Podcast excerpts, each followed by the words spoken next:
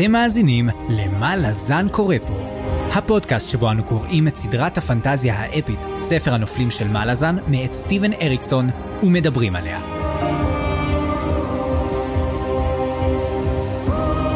אני צפריר, ואני חיים. והיום פרק מספר 19, שבו נעסוק בפרקים 4 עד 6, ונסיים את הניצוץ והאפר, החלק הראשון של זיכרונות הקרח, הספר השלישי בסדרה. טוב, זה באמת חלק מאוד מאוד uh, מעניין. ככל שהתקדמנו בו, אני יותר ויותר התעניינתי צפריר. כן. וגם בזמן בין הפרקים קרו כמה דברים. Uh, היה מפגש קצר של חברי הקבוצה, ש... וגם מאזיני הפודקאסט uh, מן הסתם, והיה מאוד נחמד לדבר עם כולם, להכיר קצת יותר את הפנים ואת האנשים שמאחורי השמות. לי זה לפחות היה מאוד מאוד מעניין. אני מצטער, אני לא הספקתי לראות הרבה, אני הספקתי רק להגיד היי ולרוב אמרתי ביי, אבל היה מאוד מאוד כיף. ותמיד כיף להיפגש עם האנשים ששומעים אותך ולשמוע מהם ול, ולקבל אהבה הרבה. ובמקרה קצת אה, מיוחד צפריר, יש לי גם חדשות. שקשורות למעלה זן זה בדרך כלל לא קורה בפרקים שלנו אבל טרי טרי נכון למה התאריך היום נכון ל-13 במאי הייתה הודעה שאריקסון המשיך את הסדרה. כן זה הודעה זו הודעה ישנה מאוד. זה מה, סיפור באמת? מאוד כן אה, היום יצא פרולוג לקריאה זה כן. אה אוקיי אוקיי.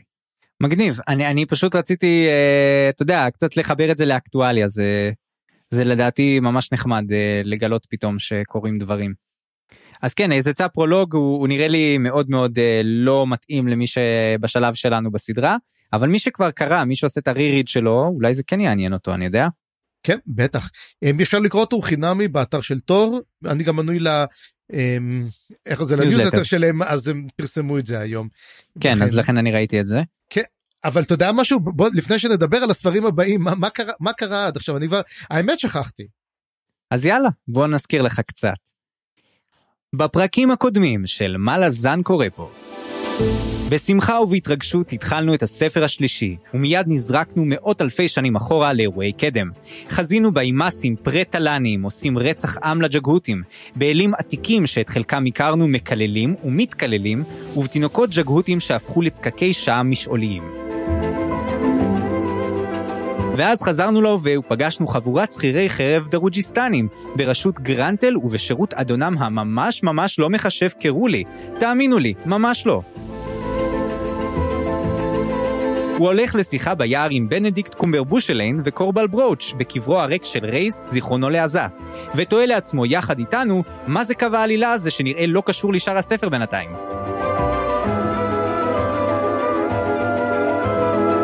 במשעולי הכאוס מתעורר לו טוק הצעיר ומוצא את טול. זהו, הם עושים שטויות ביחד עכשיו. למשל, מגיעים למורן ופוגשים את ליידי אנבי, בתו של דרקונוס ושלושת סגולותיה.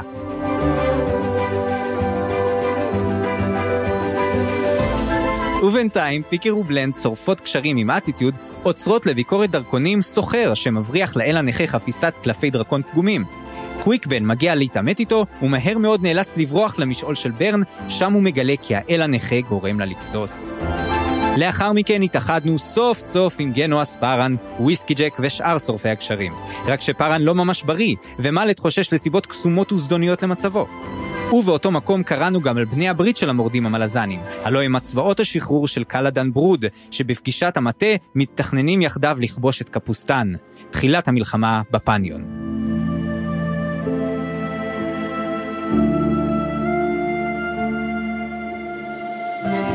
לקלחת הזאת גם זרקנו את סילבר פוקס שיודעת המון, מאוד מפחידה את כל הצדדים וכנראה הולכת לזמן אליה את צבא האלמתים לפגישת מחזור מאוד מאוחרת.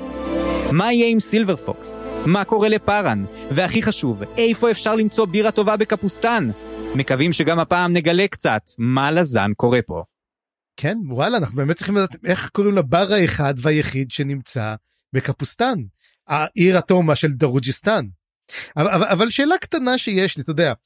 אמ, אני שם חייבים. לב בדרך כלל שאתה יודע אמ, אריקסון נותן שמות לספרים שלו וגם לחלקים שלו. נראה שבאקראי אתה יודע הוא כזה מין עוצר איזה שלוש מילים וממשל הניצוץ והאפר זה השם של החלק הזה. מה הניצוץ? ומה האפר כי אני מודה לא עליתי על זה בכלל. זאת שאלה מצוינת, אני חושב שזה קשור, קודם כל יש הרבה שריפות בחלק הזה, זה מה שמזכיר לי האפר. והניצוץ זאת השאלה, מה, מה מצית פה את כל העסק? יש לי תחושה שזה קשור איכשהו לברן, יש לי תחושה שזה קשור איכשהו ל... לאל הנכה. כל הדברים האלה מאוד מזכירים לי את זה. לא יודע בדיוק לחתום לך, אני, אני מסכים, אני קצת לא יודע למה, זה לא chain of dogs, שזה ממש כזה on the nose, אבל uh, מעניין. זה כמו שערי בית המתים, שגם כן אין קשר בכלל לבית המתים, אין לו שערים בכלל, הם לא עוברים דרך שערים, וכמו גני ירח, כאילו תחשב לעצמך, בן אדם החליט, הוא נותן איזה סתם שמות מגניבים, ואחר כך הוא יחליט מה לעשות איתם. אגב, זה לא כזה נורא, בסדר. אני חושב שאחד מהדברים הכי חשובים בספר זאת הכריכה, ואיך הוא, הוא קרוי, זה מאוד מאוד מושך את העין, זה עשוי לגרום לבן אדם לקרוא. כמו שאגב, אחד מהאנשים בקבוצה אמר ש... Uh, הוא תפס את הספר בגלל שהיה כתוב עליו The Crippled God, זה ממש דיבר אליו. מתחיל ישר מהספר העשירי לא אני זוכר שקראתי את זה אבל הוא התחיל ישר מהספר העשירי זה מצחיק. כן יאללה ספריר בוא תקח אותנו לפרק 4. כן נתחיל בפרק 4 אז פרק 4 מתחיל בשיר נורא נורא נורא ארוך אז כמובן שאני לא אקרא אותו בפניכם. אבל כן נגיד שזה אנומנדריס מאת פישר קלטף אותו אתה, אתה כמובן התיאוריה שלך שפישר הוא אה, אבא של אה, נו של אפסלר למרות שאנומנדריס אנחנו יודעים שהוא שיר מאוד מאוד עתיק שגם בלורדן חיפש אחריו ומצא הוא מצא את גוטוס פולי נכון? מה הוא חיפש? הם, לדעתי כן, את גוטוס פולי לא את uh, אנומנדריס את פולי, נכון. אבל הם כן נזכרים באנומנדרייק בעקבות השיר הזה. זה שיר שמזכיר את אנומנדרייק למרות זאת השיר הזה לא מדבר על אנומנדרייק הוא מדבר על הפרולוג. הוא מתאר את כל הפרולוג, הוא מספר בדיוק מה שקרה, את אחות הלילות הקרים, שמספר שהיא בחרה את הסכין שיבגוד בה. דרקונוס מהדם של תיאם, איזה דבר חשוב, תיאם עם, זאת אמה, זאת אם החושך מי שאמרנו, נכון? או כמובן תיאמת, מלכת הדרקונים הגדולה, אותה מתר, מהתרבות העתיקה אכדית כבר שיש. וזה מאוד חשוב להבין שדרקונוס די ברור שהוא מתיימת, בוא נדבר ככה. ואז מדברים משהו מאוד מעניין על קרול שהיה צעיר, הלך בנתיב של האלה הישנה, זאת אומרת גם היא נרדמה וגם הוא עצמו נעלם גם כן בתומות הנשייה, אבל אז מדובר שיום אחד הוא יקום וילך שוב בקרב בני התמותה, ויהפוך את הצר שלו למתנה המתוקה ביותר. ו... א', השיר הזה מגניב, הוא כתוב ממש כיפי ונראה שפישר יודע לכתוב, ואתה אומר לעצמך, תביאו עוד מפישר, זה, אה, אתה יודע, והפעם אני מרגיש כאילו, לא יודע אם זה רק אני, שהספר עצמו ממש הדוק, הוא ממש סגור על עצמו, אה, הכתיבה משתפרת, זה לא הספר הראשון שהוא קצת מבולגן, השני שהוא קצת נזרק, הספר ממש ממש הדוק פה. כן, אני חושב שזה, יש פה קצת נפילה של pretenses, כאילו אני חושב שפה אריקסון הפסיק לנפות אנשים. אולי בראש שלו, אולי בדרך, בגישה שלו, הוא אמר יאללה, בוא, בוא נתחיל לרוץ, בוא, בוא ניתן להם מה שהם רוצים לשמוע עכשיו. Uh, אבל, ואני מסכים עם כל התחושות האלה, אבל יש לי עוד כמה נקודות לגבי השיר, אז אני אשתדל בקצרה, אבל היו לי כמה שאלות. דבר ראשון, פישר. זו פעם ראשונה שאנחנו קוראים לו פישר קל טאט? כי עד עכשיו היה כתוב פישר. אתה יודע מה, תן לי לבדוק את זה, זה משהו ש... אני חושב שהזכירו כבר את הדבר הזה, אבל אה, אתה יודע, זאת אופציה. בוא נראה. בוא נבדוק אני רגע. אני סתם עושה רגע בדיקה. אני גם. לא, הוזכר כבר, לא, הוזכר כבר בפעם הראשונה שמזכירים את זה. אז הנומנדריס, השיר של פישר קלטף. קלטף, זאת אומרת, כן, מזכירים אותו כבר על ההתחלה. אוקיי, אבל, אבל לדעתי הרבה מהפעמים גם סתם כותבים פישר. כן. טוב, אז אני זורק את הנקודה הזאת. נקודה הבאה, יש לנו בעצם אה, דרקונוס, בלאד אב תיאם. התיאוריה שלי הייתה שהוא אולי אה, היה בן הזוג שלה, או מי שהיא mm-hmm. פגשה, רק שאם כותבים בלאד אב תיאם זה כבר פחות הגיוני. יותר מסתדר כעת שהוא אה, בן שלה, או אח שלה, או קרוב משפחה, קרוב דם. זאת אומרת, אם הוא בן זוג הוא לא קרוב דם. לא, אלא אם כן מדובר, אתה יודע, בפנתיאון אלים קלאסי, שבו האלים גם מתחתנים בינם לבין עצמם, אז יש לך עניין של אינססט. אולי בעצם הוא אח של אנומנדר רייק. ובעצם היה להם איזה sibling rivalry, לקח לו את החרב. נכון, וזה גם מתחבר לאנבי, שהיא הבת של דרקונוס, ואחר כך אנחנו שומעים אולי בהמשך אה, שיש לה גם קשר לאנומנדר. ואני תוהה לעצמי אם גם היה שם אלמנט רומנטי, כן או לא. אם כן, זה קצת מוזר, אם הם אחים או משהו כזה, לא יודע. צריך לחשוב על זה. אגב, שאלה בעצם על אנבי. אנחנו יודעים מה צבע העור שלה? לדעתי לא מתואר. ולכן זאת השאלה שלי, דרקונוס הוא בכלל טיסטה אנדי? כי תשמע, יש פה משהו מאוד מאוד מוזר, אנחנו ישר מסיקים שהוא טיסטה אנדיים, נכון? כי אנחנו אומרים הוא לקח את החרב, הוא עשה את הדברים האלו, אבל אנחנו לא מקבלים את הצבע עור שלה, אז איך אנחנו יכולים לדעת? כי אם היא הייתה שחורה אני חושב שאולי טוק היה אומר וואו היא שחורה היא טיסטה אנדי, אבל היא לא נותנת את הווייבים האלו, היא נותנת וייבים אחרים לגמרי, מה שגורם לי לחשוב שדרקונוס לא, הוא לא טיסטה אנדי. האם הוא בעצם מאותם טיסטה בהירים שאני, אתה יודע, התיאוריה קיימת שיש אותם, כי אם יש לך את הצל ויש לך את החושך, יש לך גם את האור. אנחנו מדברים גם אחר כך יותר על המאחזים וקצת על דברים קדומים יותר, אז אולי משם מגיע דרקונוס, אולי זוכר שהרי זוכר שהייתה מלחמה בין אוסרק לבין אה, אנומנדרייק. מה עם מה עם דרקונוס הוא, הוא האבא שלה, של אוסרק הזה. הרבה שאלות מצוינות, אני לא חושב שיש פה המון מידע, אבל, אבל בהחלט בלאד אבטיאם גרם לי לחשוב. אני לא יודע אם יש לי תשובה פה. ודבר לא, זה, נק... זה, רק, זה רק לגמרי. נקודה נוספת זה לגבי קרול. הקטע פה שמדבר על קרול מרגיש לי כאילו הוא נכתב זה אתה. זאת אומרת בנקודת הזמן הזאת מה שגורם לי לחשוב ש... השאלה האם פישר הוא, אתה יודע, אה, המשורר הלאומי או, או ההומרוס של העולם שלהם, אני לא יודע עד כמה אפשר לומר את זה, אלא אם כן בוא נגיד שהוא עדיין חי ובועט, כאילו יכול להיות שהוא עדיין יושב וכותב איפשהו. אז זהו זה, אנומנדריס הוא מין שיר מאוד עתיק. והם מדברים עליו, זה מין משהו, אתה יודע, מין שיר מאוד מאוד מפורסם, אבל אני, לא, אני חושב שזה יותר נבואה, אני חושב שהוא יותר נביא. והיה אה, בסוף אנחנו נגלה שהוא בעצם נביא הפניון והוא בעצם אה, כותב שירים שם בארמון שלו. אוקיי תיאוריה משוגעת מספר אחת של צפריר. כן אגב יש לי תיאוריה דרך אגב לגבי נביא הפניון אה, אבל אני אגיד אותה רק בפרק האחרון לקראת הסוף אבל יש לי תיאוריה והיא נחמדה. בסדר אבל אני חושב שללא דיחוי בוא ניכנס לפרק 4. אז ניכנס לפרק 4 ואנחנו מתחילים עם גרנטל והחבורה שלו. והגרנטל והחבורה שלו הם חוצים את הנהר הגיע הזמן כבר לחצות את הנהר והם עושים את זה ושני החברים שלו סטוני והרלו דוחפים אותם מאחורה. מתברר שהם עשו איזו התערבות קטנה לראות האם העגלה של בושליין וקורבל ברוץ' תתמוטט כולם אמרו היא תתרסק למה היא ענקית. והיא חולפת ככה לאט ונחמד ככה כנראה בקסם הוא כמובן ידע את זה הבין עם איש לו עסק והם צריכים בבוץ לדחוף את העגלה הנוראית מתברר שהקרקע של האגם קצת התרסקה. הם כבר הם סוחרים אחרים העגלות שלהם התמוטטו בתוך הנהר ולא הצליחו לעבור והם מצליחים לעבור ואז כשמגיעים לצד השני הם פוגשים את ביוק. עכשיו ביוק הוא אה, היה אחד מה...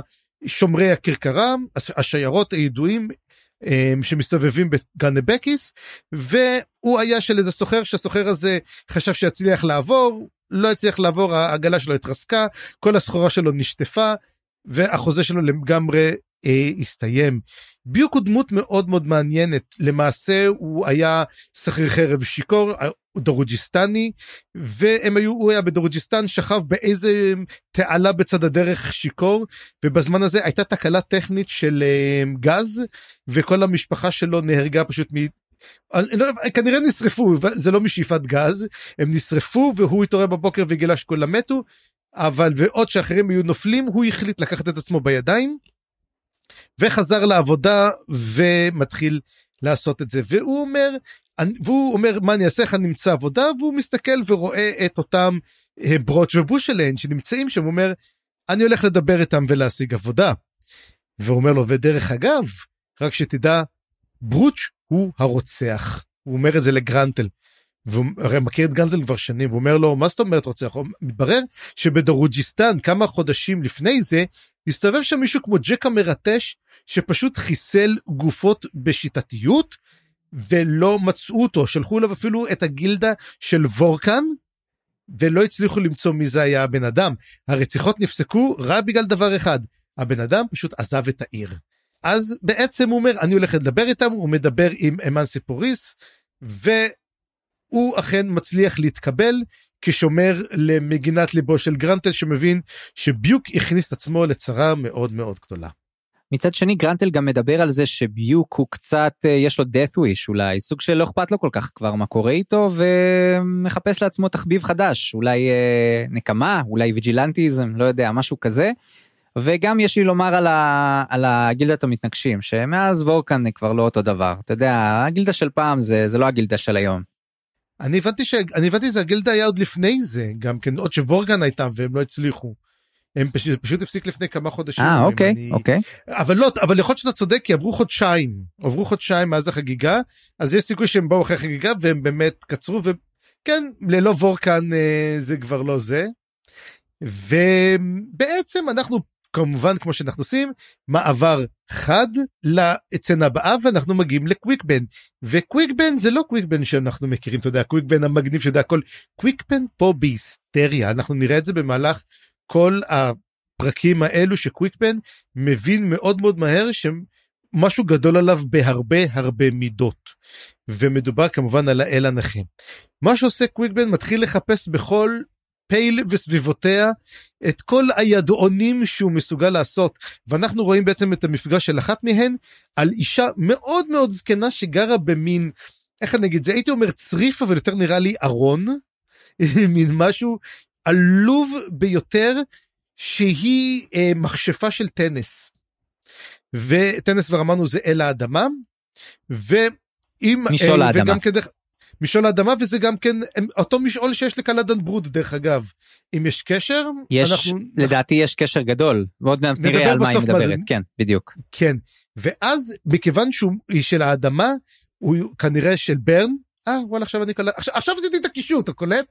כתבתי את זה וקראתי את זה ופתאום וואי נקלט. אוקיי אז הוא בא ולמעשה קוויקבן שואל אותה שאלה אחת ויש לה רק שאלה למה ברן ישנה.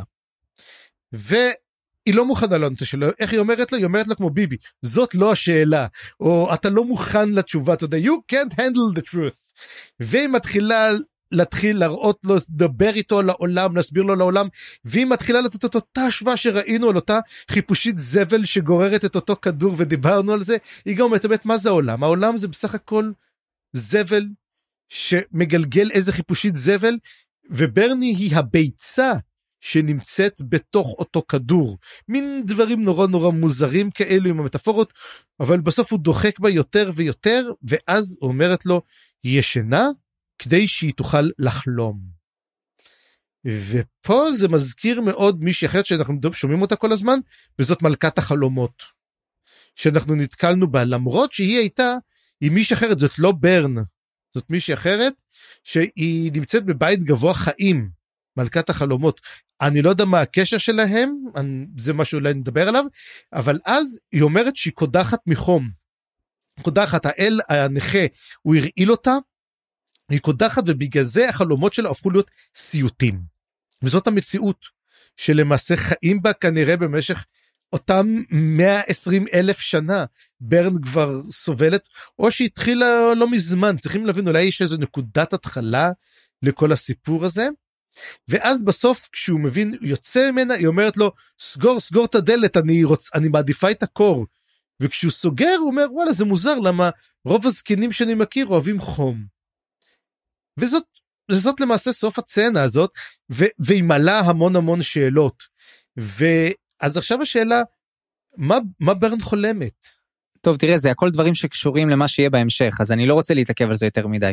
아, האמת היא יש איזשהו אמונם אני לא זוכר איפה באיזה ספר שקראתי שהאל חולם ואסור להעיר את האל כי אם האל יתעורר החלום של העולם של האנושות הת, הת, התפוגג ולכן האל חייב לישון ואסור להעיר אותו.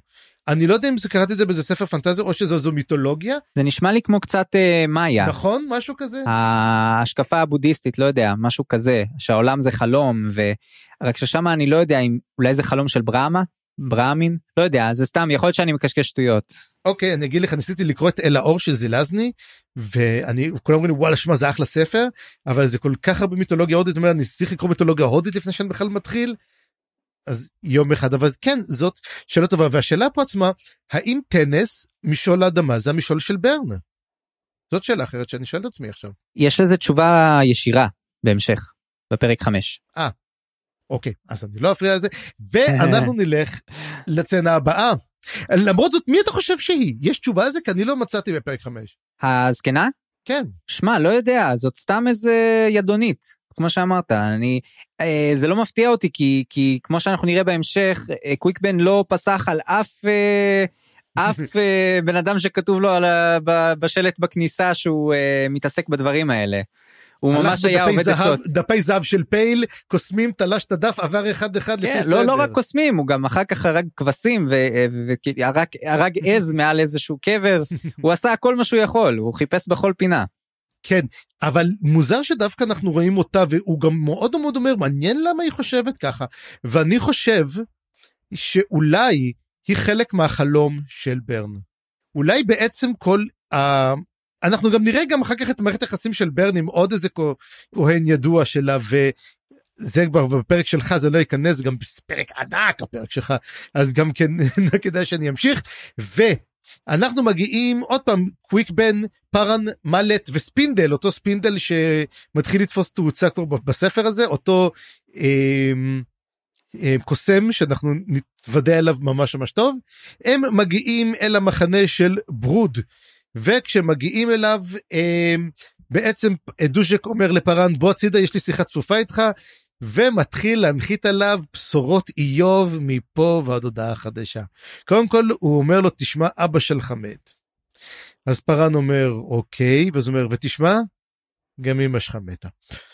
אתה יודע אתה מכיר את הבדיחה הזאת שאומרים אתה יודע עם החתול שלך על הגג זה אשכרה עושה לו את אותו דבר ואז הוא אומר לו ודרך אגב אז הוא אומר טוב לפחות יש לי תבורה ופליסין ואז הוא אומר לו. אה טוב בנוגע לזה אז תראה תבורה הפכה להיות האג'נקט החדשה כדי להציל את הבית. אז הוא אומר טוב נו לפחות היא תוכל לשמור על פליסין אומר לו. ופליסין היא נשלחה למכרות האות הטרל למרות שהיא לא תישאר שם הרבה זמן אל תדאג היא רק עושה את זה ככה למראית עין.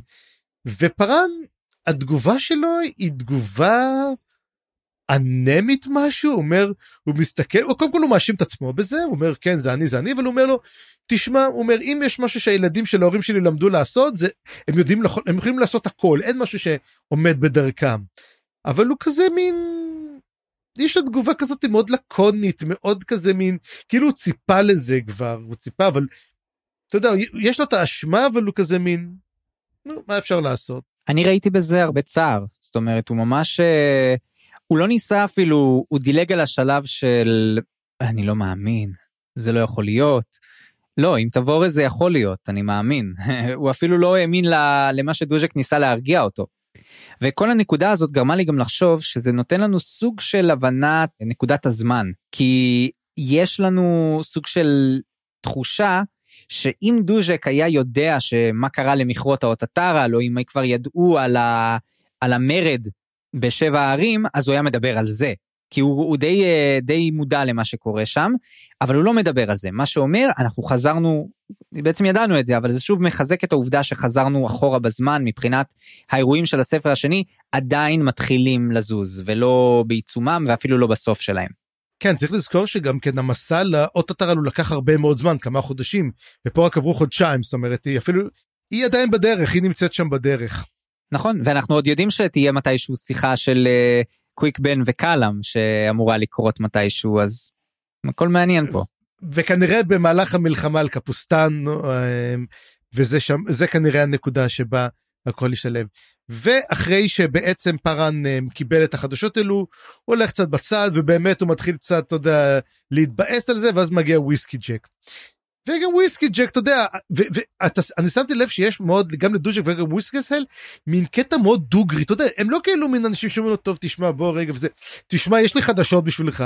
קודם כל סיל, יש פה את סילבר פוקס וסילבר פוקס היא תת-ארסל שנולדה מחדש.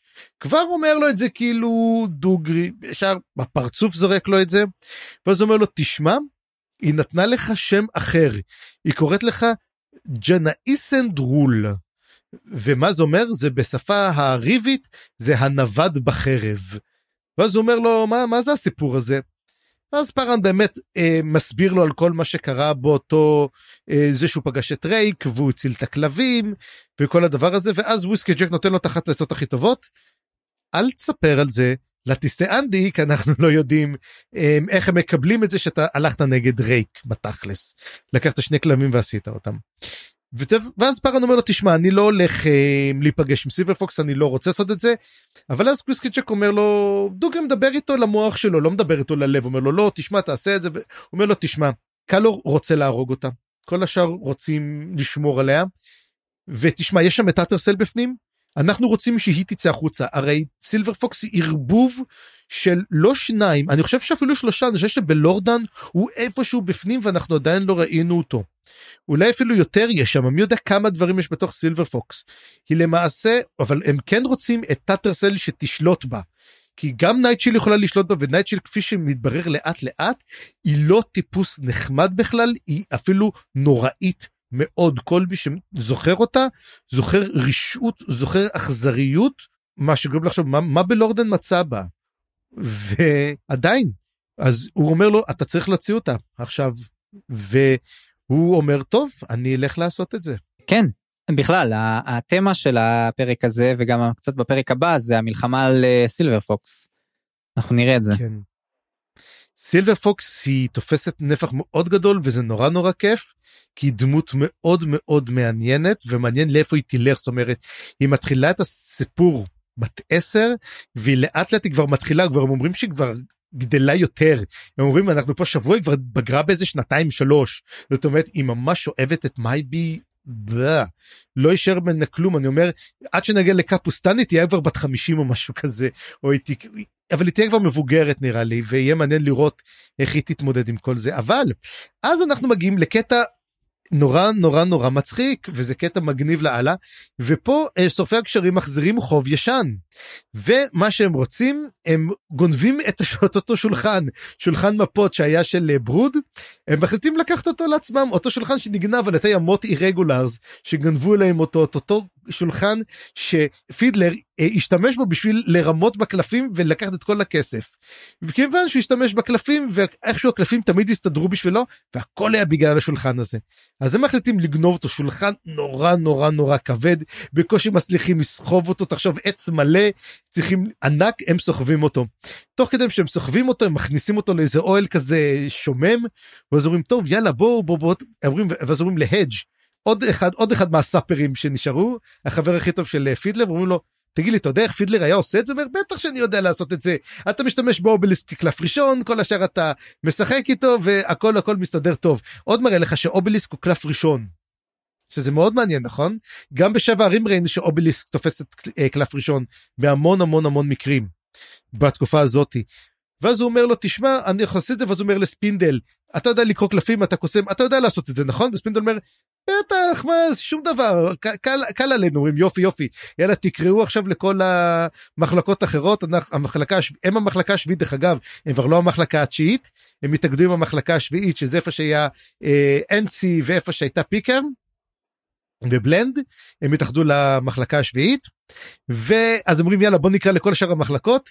הם קוראים להם והם קוראים להם את הצורה זאת אומרת הם יוצאים בלי כסף כולם מפסידים את הכסף כל המשחקים שספינדל עושה הכל לא הולך להם מפסידים ברמה נוראית והם רוצים לרצוח אותו לו תגיד לי מה אתה עשית פה מה והוא אומר לא יש משהו לא בסדר בשולחן הזה. אז הוא מתכופף למטה אומר היי תבינו מצויר פה משהו למטה. ואומר ישמע יש פה איזה תמונה מצוירת. הוא אומר שמע זה נראה כמו קלף. אבל קלף ענק בגודל של שולחן. ואז הוא אומר אבל תשמעו זה אז הוא אומר תשמעו זה קלף חדש אין לו נטייה נטייה אין לו אה, הוא unaligned והוא גם בלי אספקט הוא בלי היבט.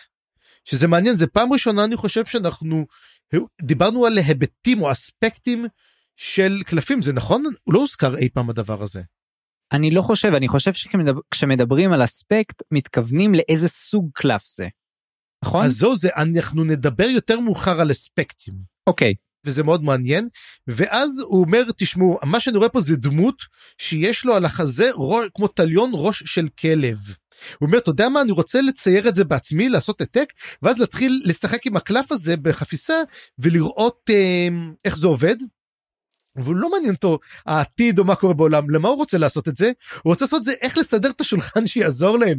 כי עכשיו בשולחן יש יש בעצם אה, קלף חדש ששולט בשולחן שזה אותו קלף אה, שנמצא פה ואנחנו גם נשמע מיד גם כן מה הולך לקרות פה כי אנחנו מיד עוברים לשיחה מאוד ארוכה על, על חפיסת הקלפים אז יש לך משהו להגיד זה לפני שאנחנו הולכים לצנה האחרונה פה שהיא מאוד ארוכה אבל עם המון המון מידע על החפיסת קלפים שזה אחד האספקטים דרך אגב שאני הכי אוהב בסדרה הזאת. כן אה, רק אגיד קודם כל השולחן הזה. בוא נזכר רגע מה, מה היה איתו זאת אומרת הוא לא היה תמיד אצל ברוד הוא היה בהתחלה איפה? הוא היה אצל שורפי הקשרים אומרים את זה הוא היה שולחן הקלפים של כנר. כן. הוא היה שולחן הקלפים של כנר ואז ואז ברוד גן, לקח אותו אליו. צוות של ברוד הוא גייס כמה מקומות הם היו בבלק דוג פורסט זאת אומרת די כן. בתחילת המערכה ואז יש mm-hmm. עיר שקוראים לה מוט ויש את המוט אירגולרס שזה מין חבורה פסיכית כזאת והם גנבו להם את השולחן באמצע אומרים באמצע הקלפים הם הלכו לקרב הם חזרו כבר לא היה להם את השולחן ואז כשהם הגיעו בחזרה וויסקי קורא את השולחן והוא נקרע מצחוק אומר רגע זה השולחן שהיה של החבר'ה ואז הוא אומר הם רוצים אותו בחזרה אומר לא לא לא תעזוב הם לא צריכים את השולחן הם עצמם גונבים את השולחן בחזרה. כן הם גונבים את השולחן ואז נשאלת השאלה מתי הופיע על השולחן הקלף הזה ומי צייר 아, אה, אותו. זה, זה, זה, זה אומרים אומרים מי צייר אותו. מי צייר אותו? סילבר פוקס כתוב את זה סילבר פוקס אמרה שהיא ציירה את זה בעצמה. אוקיי אז אני לא קלטתי את זה. רק אני חושב מה יצירה כאילו כמו מוסך כזה יצאה מלמטה אתה יודע נכנסה כמו מוסך מתחת לאוטו והתחילה לצייר היא גם אמרה שהיא נתנה את השם הזה אנחנו מיד נראה גם כן למה למי נתנה ואת מי הצהירה. ואז באמת um, without further ado um, פארן מדבר עם סילבר פוקס. והוא מתחיל לדבר איתה. רק יש לי נקודה קטנה קטנה לומר כן. בהקשר לפני אני אהבתי איך שספינדל זורם איתם. זאת אומרת הוא, הוא חדש בפלוגה נכון הוא חדש שמה. לא הוא ישן הוא פשוט הייתה הוא היה במחלקה אחרת והוא הגיע לשם. כן כאילו הוא לא היה איתם עם שורפי הקשרים שאנחנו מכירים, לא היה בצוות שלהם, ופתאום הוא מגיע לשם והם כזה רוצים לוודא שהוא יזרום עם השטויות שלהם, הם רוצים הרי לעשות איזשהו קון, נכון? איזשהו אה, לרמות פה עם הקריאות קלפים האלה. אז uh, מעניין לראות שהוא זורם איתם שהם uh, מקבלים אותו ככה זה סוג של אולי איניציאציה גם שלו. כן לא אינציאציה טובה כי הוא לא עוזר להם אבל מה שכן מצחיק זה הקטע אני לא יודע אם זה הפרק הזה הפרק הבא כי שהוא מדבר על החולצה יש לו חולצה שעשויה מהשערות של האימא שלו המתה. אז הם אומרים לו אומרים לו שמע זה כל כך מסריח הדבר הזה. הוא אומר אתה לא חשבת לשטוף את זה? אומר שמע אמא שלי אף פעם לא שטפה את השיער שלה אז מה אני, אני אתחיל לשטוף את זה עכשיו? כאילו הוא מין דמות נורא מוזרה זה מין יש לזה עם כזה מין אתה יודע, מין, יש כל כך הרבה עמים וכל כך הרבה אמונות, וכל אחד מגיע מאיזה שבטים, וזה גם מראה כמה האימפריה המלזנית ענקית, כמה עמים היא שאבה לתוכה. יאללה, אז אה, סצנה אחרונה. סצנה אחרונה, ופארן נפגש עם סילבר פוקס, ודבר ראשון, הוא מזהה דבר ראשון, הוא מזהה שזאת נייטשיל נמצאת שם. נייטשיל נמצאת ב fore, והוא אומר, הוא מרגיש שלא טוב, הוא מרגיש לא טוב ממנה, וגם היא יודעת את זה דרך אגב, נייטשל הוא גם מרגיש שהיא יודעת שבגדו בה, הרי זה אחד הדברים, אנחנו כבר יודעים שזאת האחות ללילות הכרים, זה, זאת, זאת אמנם, אה, איך להגיד את זה, תיאוריה כי זה לא נאמר without words, אבל אנחנו די קולטים את זה ממנה, אנחנו די מבינים שזה מה שקורה, והיא הבינה שהיא ובלורדן נבגדו, ואני חושב שהיא קולטת שהיא נבגדו על ידי טיישרן. וטיישן אני חושב שאומרים שהוא כבר ברח בחזרה ללסין. אני חושב שמסופר את זה אפילו שאומרים איפה איפה טיישן? אומרים הוא די ברח ללסין בחזרה. וזה מראה שהוא יצא מהקומה שלו אם אתה זוכר בספר הקודם זה הסתיים שטיישן אה, נכנס לקומה אחרי מה שקרה. אז מראה שהוא עוד הספיק להתעורר ולברוח משם. כן ולא אני חושב שאני חושב שהרי כשקלאם נפגש עם לסין בספר הקודם הם דיברו על זה שטיישן הוא ה-shaved knuckle and the hole של נכון. דוז'ק. אז יכול להיות שהם חושבים שהוא ברח או שהוא ברח על מנת לחזור אבל לא נראה לי שהוא רחוק כן, מדי. זאת שאלה טובה מה קורה עם טיישרן. כי הוא אמור היה להיות אחד הגבוהים הוא, הוא עם כל הכבוד הוא די שווה בדרגתו כמעט לדוז'ק העובדה שלא נמצא שם היא בעייתית מאוד. אמ, השאלה אם הוא ברח לפניון דומין כביכול כעריק שרוצה להיכנס ואז בסופו של דבר הוא נראה אותו בהמשך כי אתה יודע מי שמוביל את הפלישה לקפוסטן אה, אותו אחד יש איזה כהן כזה שכבר מדברים עליו אלספס משהו כזה אפלס משהו כזה וזה יהיה טיישרה ובסוף הוא יעשה איזה מין אה, סיבוב כזה 180 מעלות. אה, או שהוא הנושא הדגל הזה, שאנחנו לא יודעים מי זה, אולי הוא יתחפש, אולי זה טיישרן. או, או טנטס. כן, ארטנטס. ארטנטס. אבל אומרים שהוא צעיר והם לא מזהים קסם ממנו. זאת, בעיה, אתה יודע, נו, הם לא מזהים קסם, טיישרן הוא קוסם. חזק. בסדר, אז אולי הוא הצליח להסוות את זה איכשהו. אתה יודע, גם קוויקבן הוא סתם חייל פשוט. אנחנו מגלים בפרק שלך כבר ממש לא, דרך אגב. אנחנו נדבר על זה. אבל הנה תיאוריה פסיכית נוספת, ארטנטס הוא טיישרן. אז הנה, אז הנה תיאוריה מוזרה שנייה שלנו היום. אז הם מתחילים לדבר פה, וסילברפוקס עומד את הדברים הבאים, ובואו נתחיל קצת טיפה להתעכב על כמה דברים קטנים. דבר ראשון, הם מדברים על זה שהתל"ן אימאס מתאספים. ושהוא אומר אה, למה הם מתאספים, ואז היא אומרת, הם בסך הכל באים לקבל ממנה ברכה. זה מוזר, לא כאילו, מה היא כאילו, ה...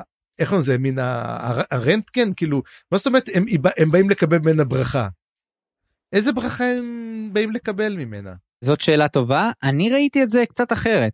אני ראיתי את זה, her benediction, ראיתי את זה בצורה שהם באים לחזות בקדושה שלה. זאת אומרת שהיא הולכת להתקדש איכשהו, להתברך. השאלה באמת מה ההתאספות הזאת תגרום.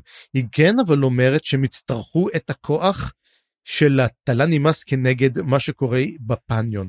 ואתה יודע, אני דווקא מסתכל וכולם מדברים על הפניון פניון. ואתה יודע, ואתה אומר לעצמך, מה האויב הזה כזה נורא? אני חושב שרק לקראת סוף הספר השישי, ספר, סוף הפרק השישי, מתחילים טיפ טיפה לטעום קצת מה קורה עם הפניון, ו... כן, אבל גם, אבל גם אה, בחמישי קצת, וגם עוד נקודה שהיא אומרת זה שהיא המטילת עצמות בשר ודם הראשונה במשך כבר מאות אלפי שנים. נכון מאוד, שזה מאוד מעניין גם כן, הדבר הזה, ואז היא מתחילה לדבר איתו ושואלת אותו את השאלה הזאת, ואני אוהב את זה שעושים תמיד בספרי פנטזיה, מה אתה יודע על, ומתחילים לדבר. ואז היא אומרת לו, מה אתה יודע בעצם על חפיסת הפתיד, על חפיסת הדרקונים? והם מתחילים לדבר, וסילבר פוקס מעלה בעצם, לא יודע אם זו תיאוריה, כי היא די נותנת לנו את התשובה, וזו תיאוריה שלא עשינו אותה אף פעם, וזה מוזר לי נורא, שמעולם לא חשבנו על זה, אבל שהחפיסות קלפים הם למעשה נוצרו על ידי האזף. והרי חפיסות קלפים הם הגבלה, כי לא כולם יכולים להשתתף בקלפים האלו, ומי שמשתתף הוא מוגבל לתפקיד מסוים, ולכן גם יש לו גבולות, וזה התפקיד בעצם של האזף, לתפוס גבולות, וכמו שהיא אומרת, הקלפים מחולקים לבתים. אתה נמצא בבית וזה בית ההשפעה שלך אתה לא יכול להיות שייך לכמה דברים. זאת אומרת אם יש את הנומן דה ריק כמו שהיא בעצם אומרת לו הנומן דה ריק הוא אביר בית אפלה אז הוא רק יכול להיות התפקיד הזה אין לו בעצם להיות משהו אחר זאת אומרת זה גם מגביל את הכוח שלו ואת ההשפעה של נשגבים. וזה מחשבה ממש מגניבה וגם האזף הוא כופה את הכוח שלו בכך שהוא מייצר בתים ובכך שהוא מייצר בתים הוא מכריח את הנשגבים לשחק במשחק הזה וזה ממש מחשבה, מחשבה טובה. כי אם אתה למשל אנומן דירק ויש לך כוח אדיר ואתה רוצה לעשות מה שאתה רוצה לא. אתה מחויב לבית שלך אתה מחויב למטרות שלהם ואתה לא יכול להתערב בדברים מסוימים. אם למשל בית האפלה מחליט שהוא לא תוקף את הבית הזה אז הבית לא יכול לתקוף כי אתה כלוא בזה והקלפים קובעים. ויש קלפים שבאים יש קלפים שהולכים יש חפיסות חדשות כל פעם. זאת אומרת הקלפים משתנים כל פעם בהתאם למשחק שקיים. אז היא בעצם אומרת גם כן שגם פעם היו מאחזים זאת אומרת יש את המאחזים שזה הכוח העתיק יותר. אנחנו כבר ראינו בטרמורלור וגם ראינו במקדש העתיק של איסקר על פוסט את אותם מאחזים מעין שכמו קלפים אבל הקלפים היו מין מין עריכים ענקיים שלהם. וזה גם כן מראה וזה גם אתה יודע לא מפתיע שאנחנו רואים תאריכים אלו בבית עזף שהם עצמם כפו את הכוחות הקדמונים והיא פה מדברת גם כן על הכוחות על הכוחות הקדמונים שלמעשה באמת אמנם הוא היה בית אפלה בית לא אבל אפלה היא משהו מאוד מאוד עתיק. אז אתה אומר שבעצם זה היה זה לא יכול להיות רק בית זה לפעמים זה היה מאחז באמת אולי המאחז גם כולה בתוכו משהו הרבה יותר עתיק מין וזה מדהים שהעזס לא רק תופסים אנשים אלא גם את מהות הכוח שלהם כי כל קלף הוא למעשה גם משעול בפני עצמו.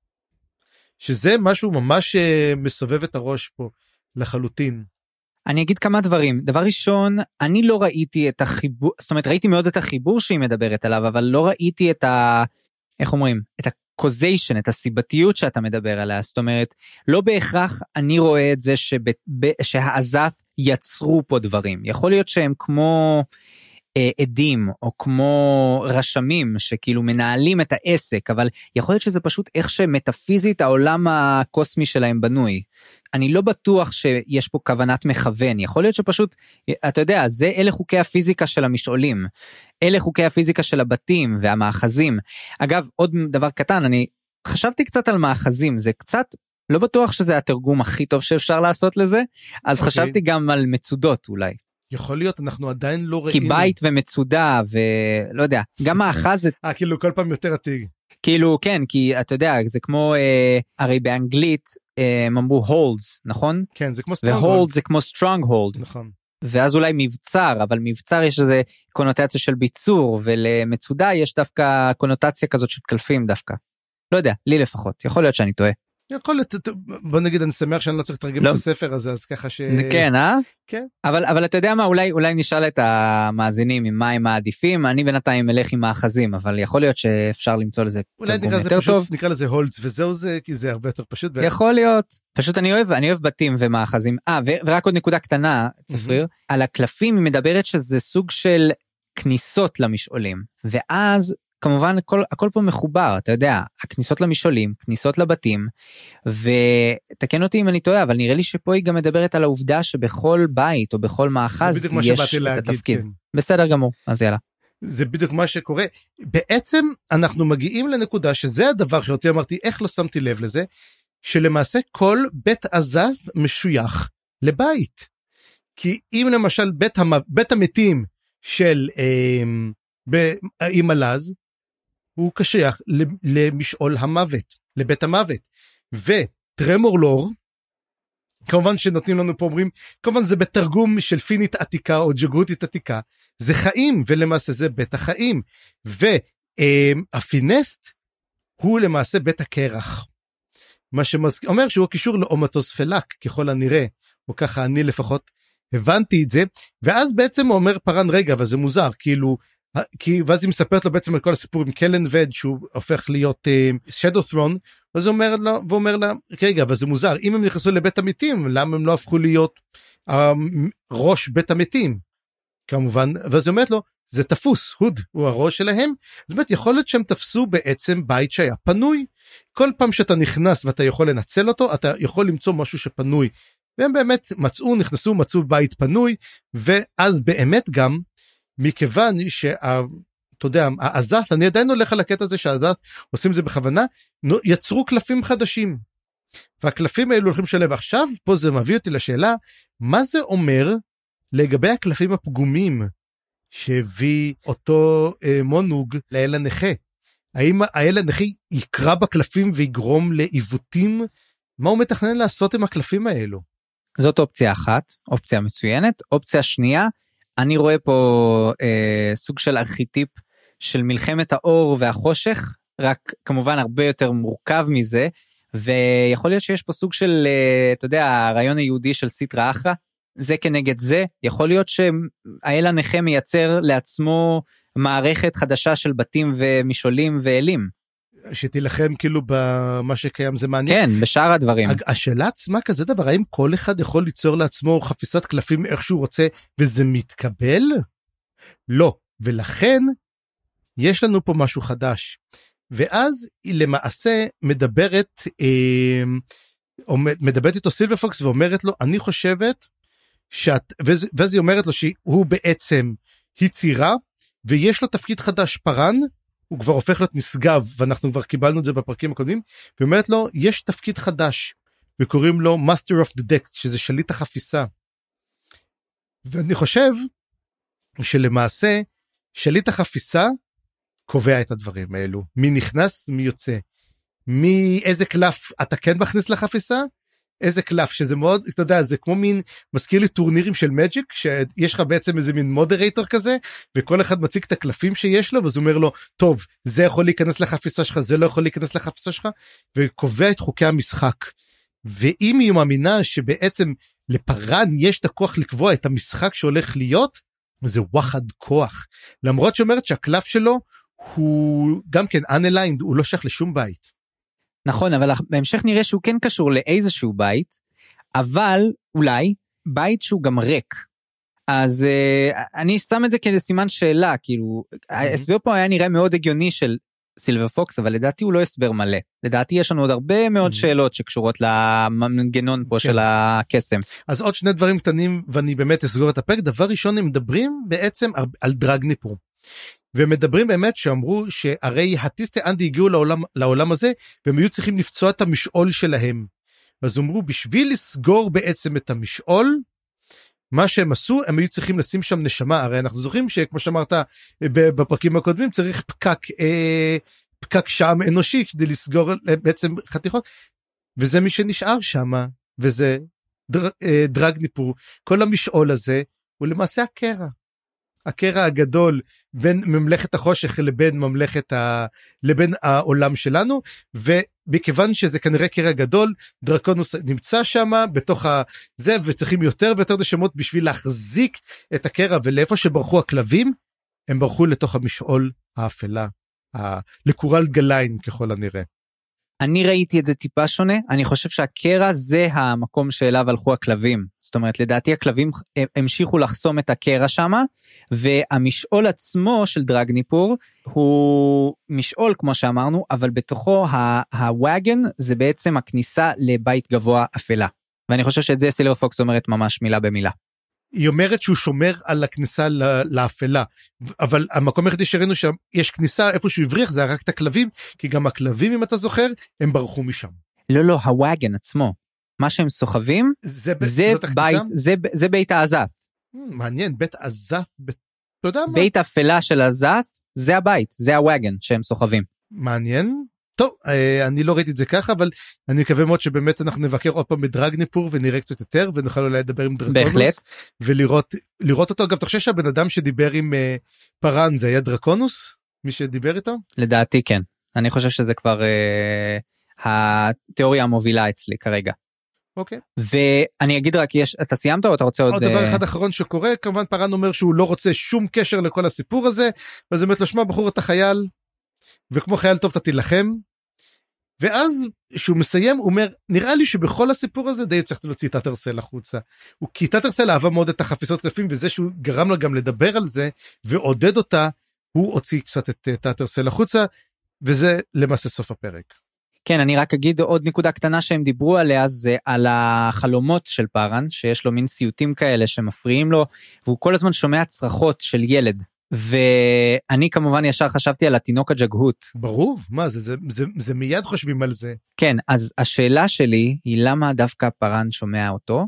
האם זה קשור למשעול שלו עכשיו, או למקורות הכוח שלו, או סתם כי הוא מאוד מאוד רגיש עכשיו, או כי הם נמצאים קרוב? לא יודע. זה באמת שאלה, כי הוא נמצא שם 300, כמה, 200, 300 אלף שנה. ובאמת למה תבין שאם הוא עוד עכשיו נמצא שם וצורח אז רק תבין מה איזה סיוט זה יכול להיות.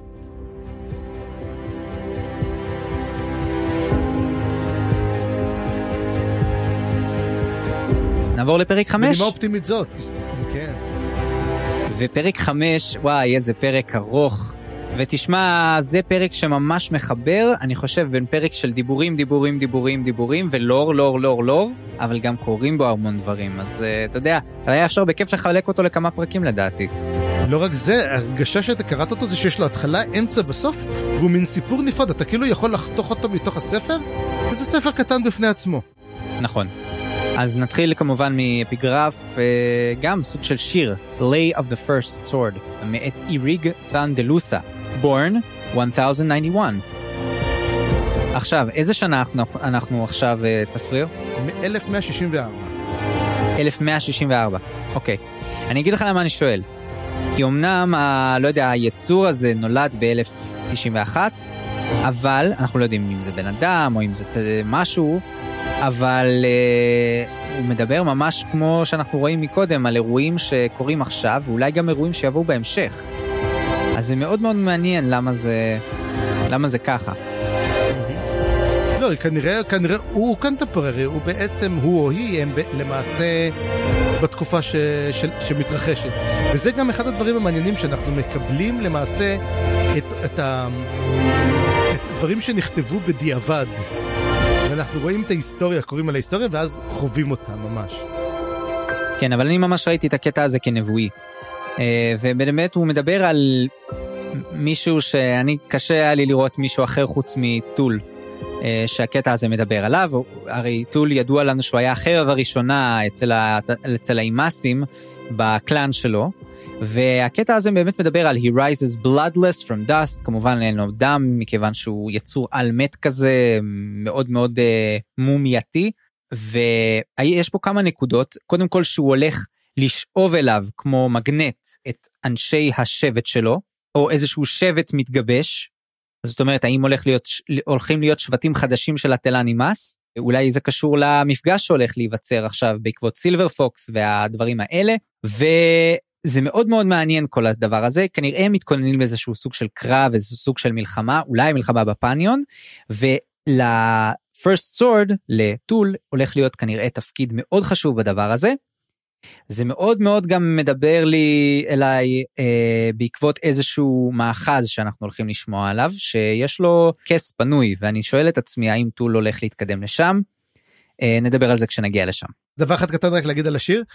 פה אנחנו מקבלים סוף סוף memories of ice פעם ראשונה שגם כן נאמר הביטוי על אה, memories of נכון, ice. נכון. כי זה נגמר.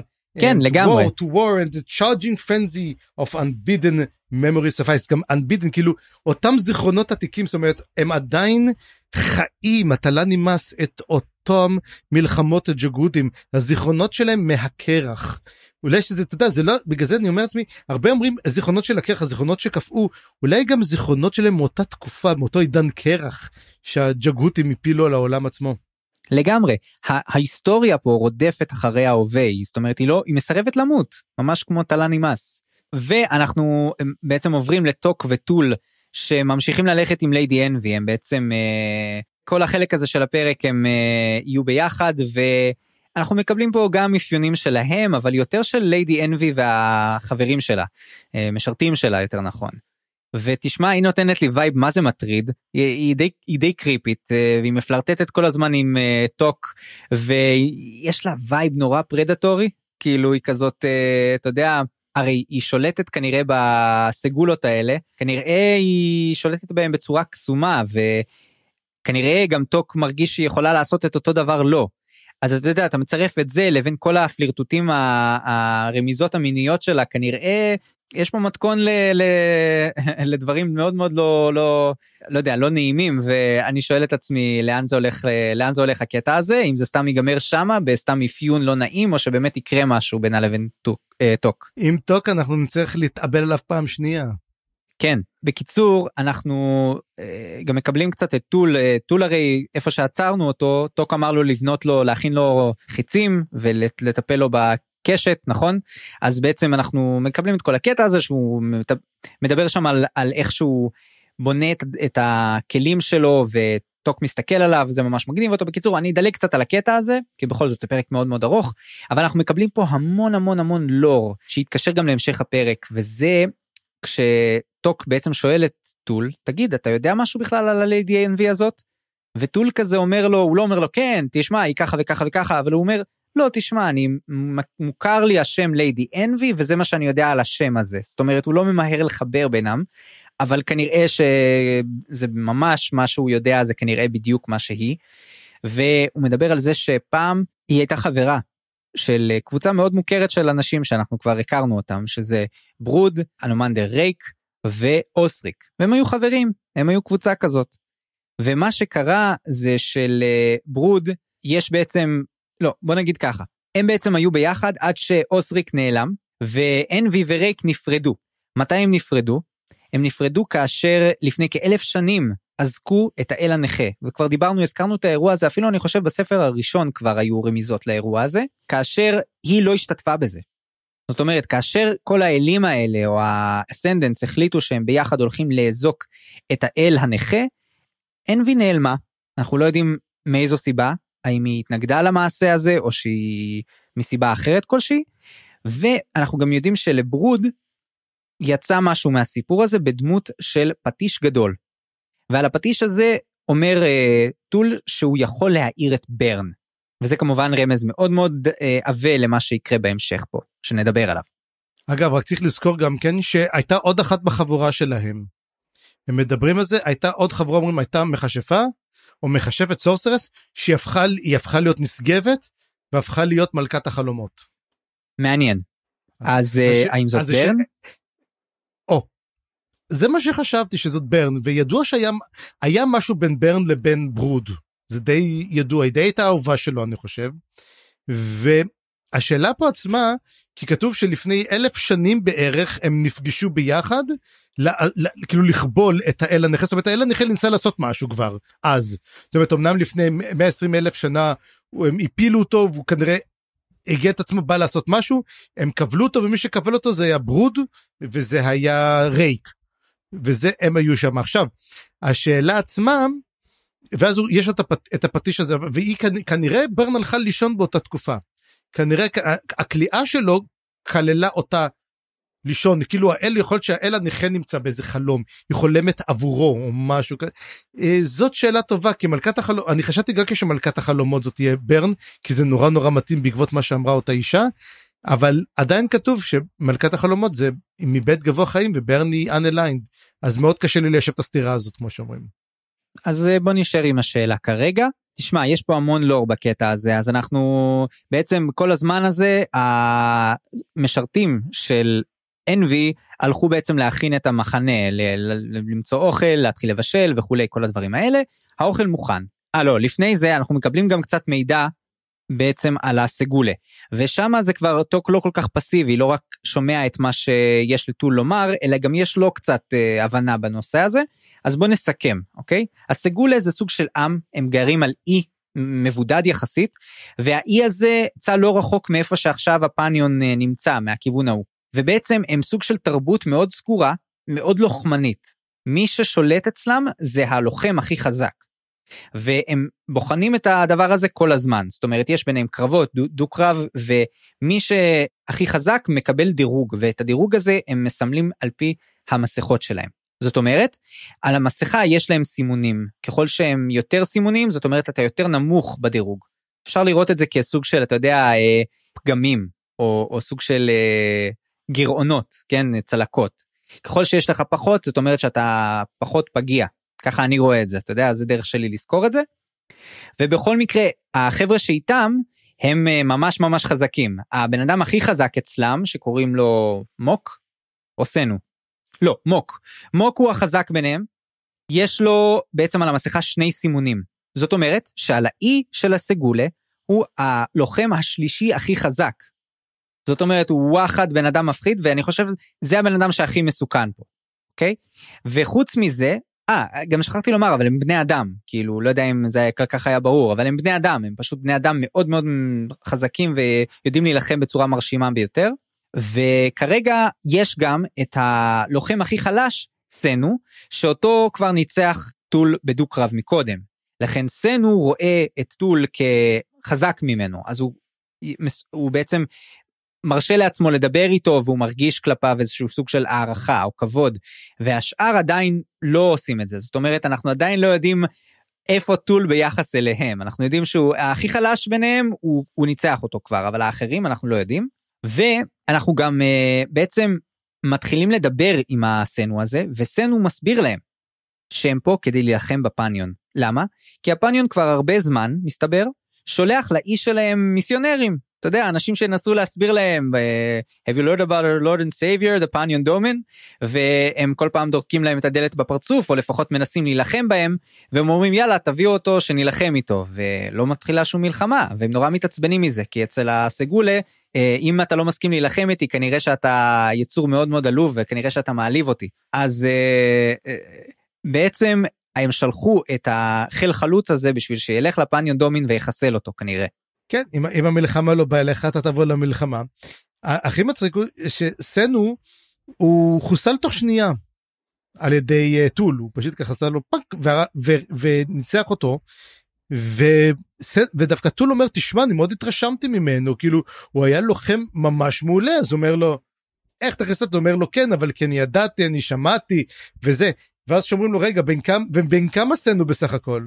14 משהו בן כזה 14, תבין, והוא, כן הוא, הוא כן, הוא הכי חלש, אבל הם לוחמים, אגב, מה שמעניין, יש להם מה שנקרא את המסכות השחורות, שהם כאילו תלמידי שנה א', אתה יודע, א- הם, אליפים, שהם כל אלו ש...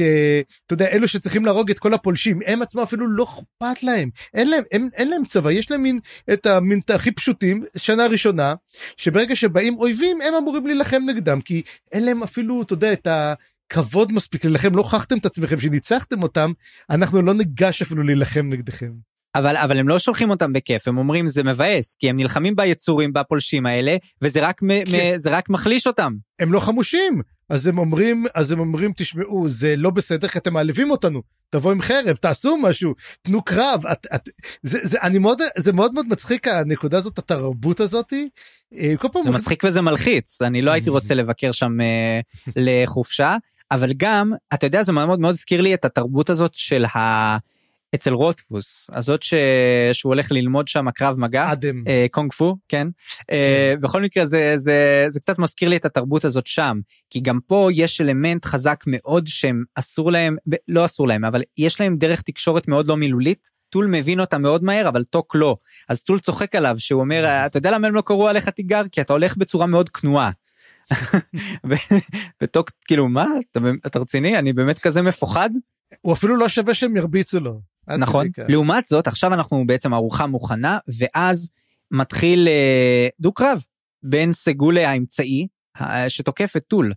והם מתחילים דו-קרב ונעלמים כזה לאט לאט הדו-קרב מסלים והולך לכיוון אחר ובינתיים אנבי מספרת כזה סיפור אה, אנקדוטה ליד האוכל שפעם רייק בעצמו הגיע, הגיע לבקר באיש של הסגולה ורייק כמובן לא לא נראה מפוחד אז כולם כמובן קראו עליו תיגר כתוצאה מזה הוא הרג בערך 20 מהם.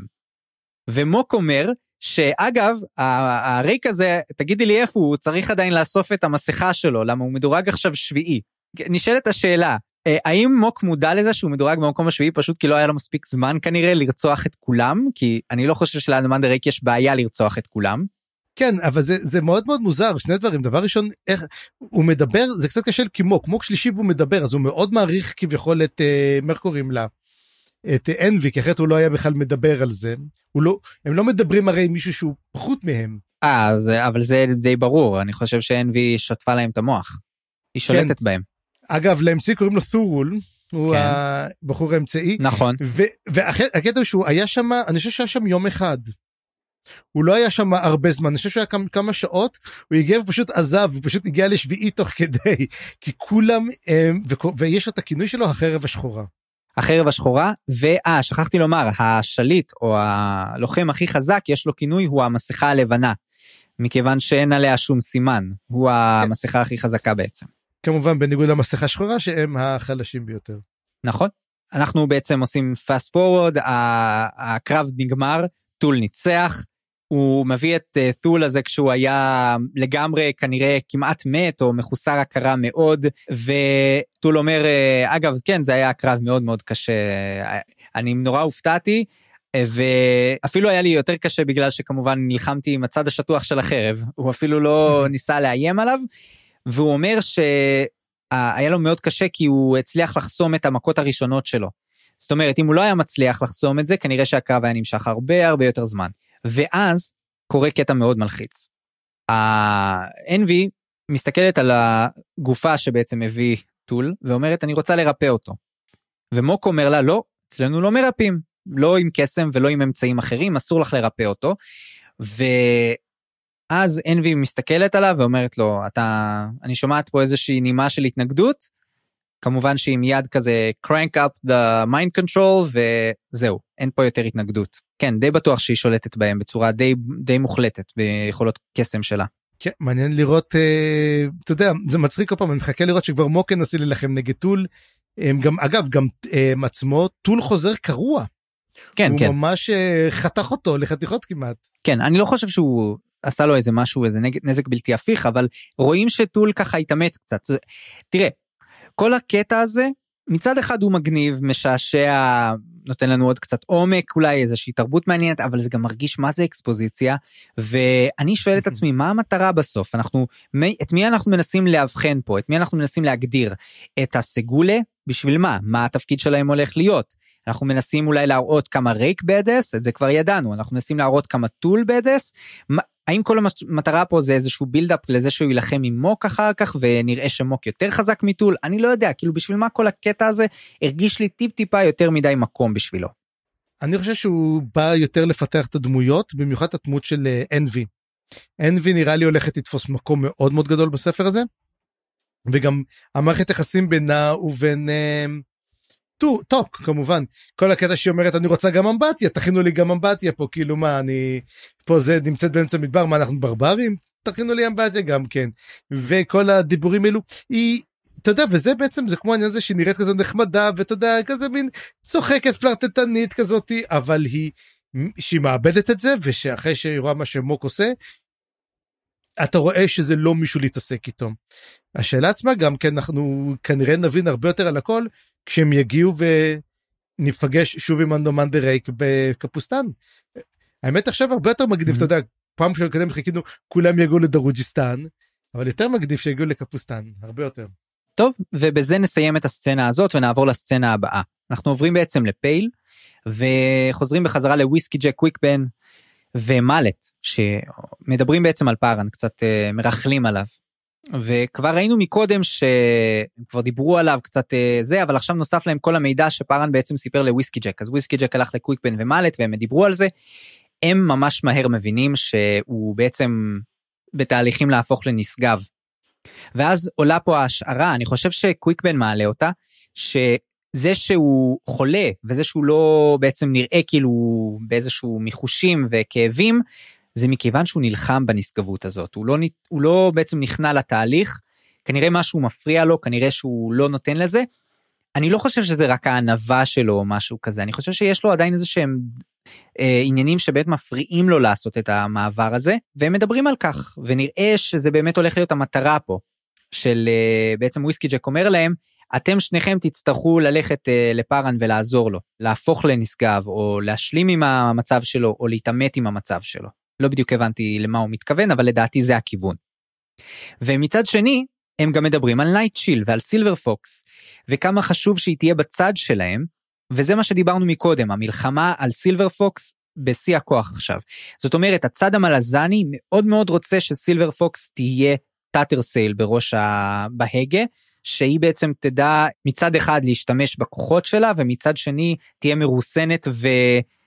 אה, dare I say נשלטת כאילו אני לא חושב שהם גם אה, מדברים בצורה הזאת אבל אני חושב שכן הם רוצים שהיא תזרום עם התוכניות שלהם והדברים שהם רוצים להשיג ולא תסכן אותם בשום דרך. צריך לזכור גם כן על נייטשיל אה, עצמם. נייטשיל אה, וגם כן בכלל על, על שורפי הגשרים אצל וויסקי ג'ק ונראה לי גם אצל דוג'ק אין להם תוכנית אחת בלבד. כי ברגע שהם מסתכלים על זה הם אומרים גם כן לקוויקבן דבר ראשון שאנחנו רוצים שתעשה זה תמצא כל מה שאתה יכול על נייטשיל. תעשה עליה מחקר תעשה עליה כל מה שצריך כי אנחנו רוצים לדעת מה קורה שם במידה ומה ופארן ייכשל יש להם תוכנית כבר צדדית להכל.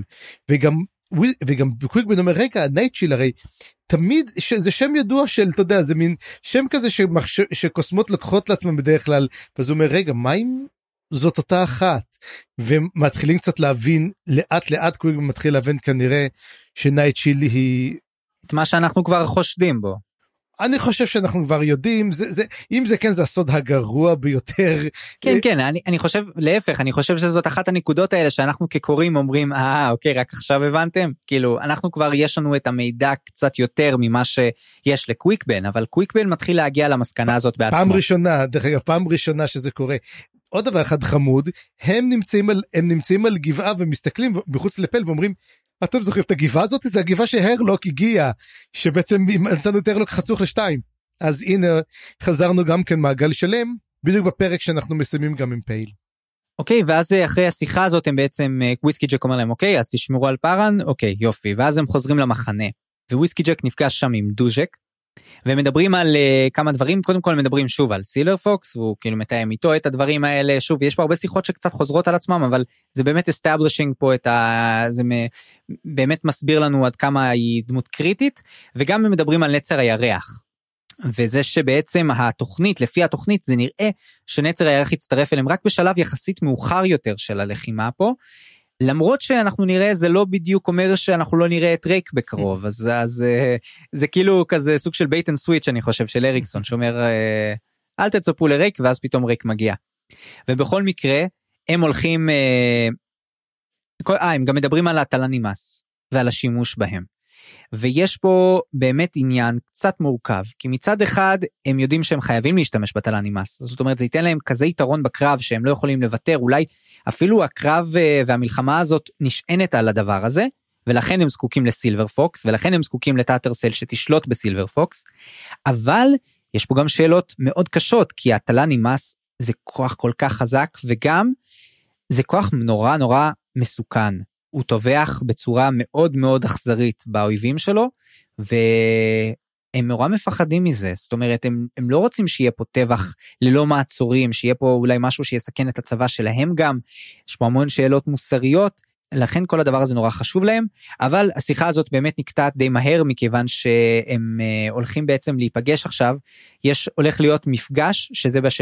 אחד האירועים החשובים שיהיו בפרק הזה. מגיעה משלחת מדרוג'יסטן. והם אה, בעצם מסיימים והולכים לה, להתכונן למשלחת הזאת או להיפגש שם. ואנחנו עוברים לסצנה הבאה שזה בעצם גם סצנה קצרה מחנה קלדן ברוד. כן רק כמה דברים קטנים בקשר לסצנה הזאת אנחנו צריכים לזכור שהשניים מתחיל, מזכירים שוב את החרבות האפורות. החרבות האפורות זה הכוח שהנסיך אה, ג'לקטן לא זוכר את השם שלו נזכר פעם אחת הוא שכר אותם וקוויק בן כבר יצר איתם קשר. מה שמראה שהם כן מתקדמים בתוכנית שלהם להשתלט מבפנים על קפוסטנו עוד לפני שמגיעים לשם ועוד דבר אחד גם אומרים הם מאוד מופתעים גם כשמדברים על הטלן נמאס שקלן וד שמר על המון המון איפוק תוך כדי השימוש שלו בטלן נמאס כי אומרת אתה זה יש לך מין חרב חזקה ואתה משתמש בה לחתוך גבינה משהו כזה זאת אומרת ממש איפוק אומרים חוץ מפעם אחת בארן. אבל אז כבר כמובן זאת לסין עשתה את זה ואנחנו רואים שגם כן אמ, זה מה שגרם לטריז בינה ובין רקדן בסופו של דבר. כן וזה מחזיר אותנו לשאלות ששאלנו בספר הקודם זאת אומרת האם לסין היא הבאדי או האם קלנבד הוא היה הבאדי. זאת אומרת האם היא באמת עשתה הפיכה כדי להגן על האימפריה אה? או, או שלא או שהיא סתם אה, תאבת כוח או משהו כזה. אני חושב שכל אחד עשה את מה שהוא ראה לנכון ואולי זאת הטרגדיה האמיתית שאין לנו באמת בדיז פה. אין לנו באמת מי שאנחנו נגיד וואלה הוא הרע והוא הטיפוס שאנחנו צריכים לשנוא. אולי חוץ מקלור שאני חושב שהוא באמת יש, יש כמה בדיז יש כמה בדיז שצפים פה. גם uh, קלור והקריפלד גאד אני חושב הוא בהחלט בדי כן. ובהמשך נראה הברוץ' ובושליין האלה קשה לכעוס עליהם באמת על בושלם וברוץ'. כן? חכה חכה. Um, אני, חיכיתי אני לא יודע הגעתי לפרק שישי אבל הם יש בהם יש משהו נורא נחמד בושלם אבל נדבר על בושלם עוד יש לנו עוד מה לדבר. עליו. ברוץ' קצת פחות ברוץ' ברוץ' הוא הבעייתי.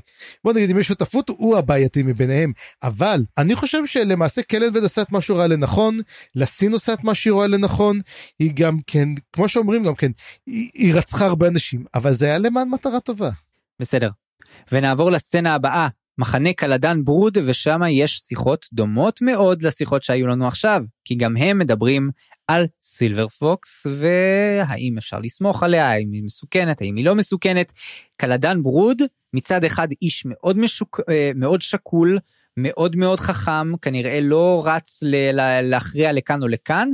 לדעתי הוא עדיין לא משוכנע לגמרי לאף צד אבל הוא גם לא ממהר אה, לעשות החלטות מאוד פוחזות ומצד אחד יש פה את קלור שמנסה לשכנע אותו ואנחנו כנראה מבינים שלקלור יש כן יכולות שכנוע לא רעות בכלל במהלך הפרק הזה אבל מצד שני יש לנו את קורלט ומייבי וכן הקריין אומר מייבי כל הזמן אז אני נכנעתי פה לדעת הקריין וצפריר אז המייבי מנסה לשכנע אותו לא להרוג את סילבר פוקס ולשמור עליה מקלור. והם גם מגיעים למסקנה כי המייבי הולכת ומזדקנת הרבה יותר מהר עכשיו, והם מגיעים למסקנה שיכול להיות שסילבר פוקס ביודעין או שלא ביודעין מזרזת את הגדילה שלה על חשבון המייבי. וברוד מעלה את האופציה שאולי היא עושה את זה כהכנה למפגש עם הט'לן אימאס.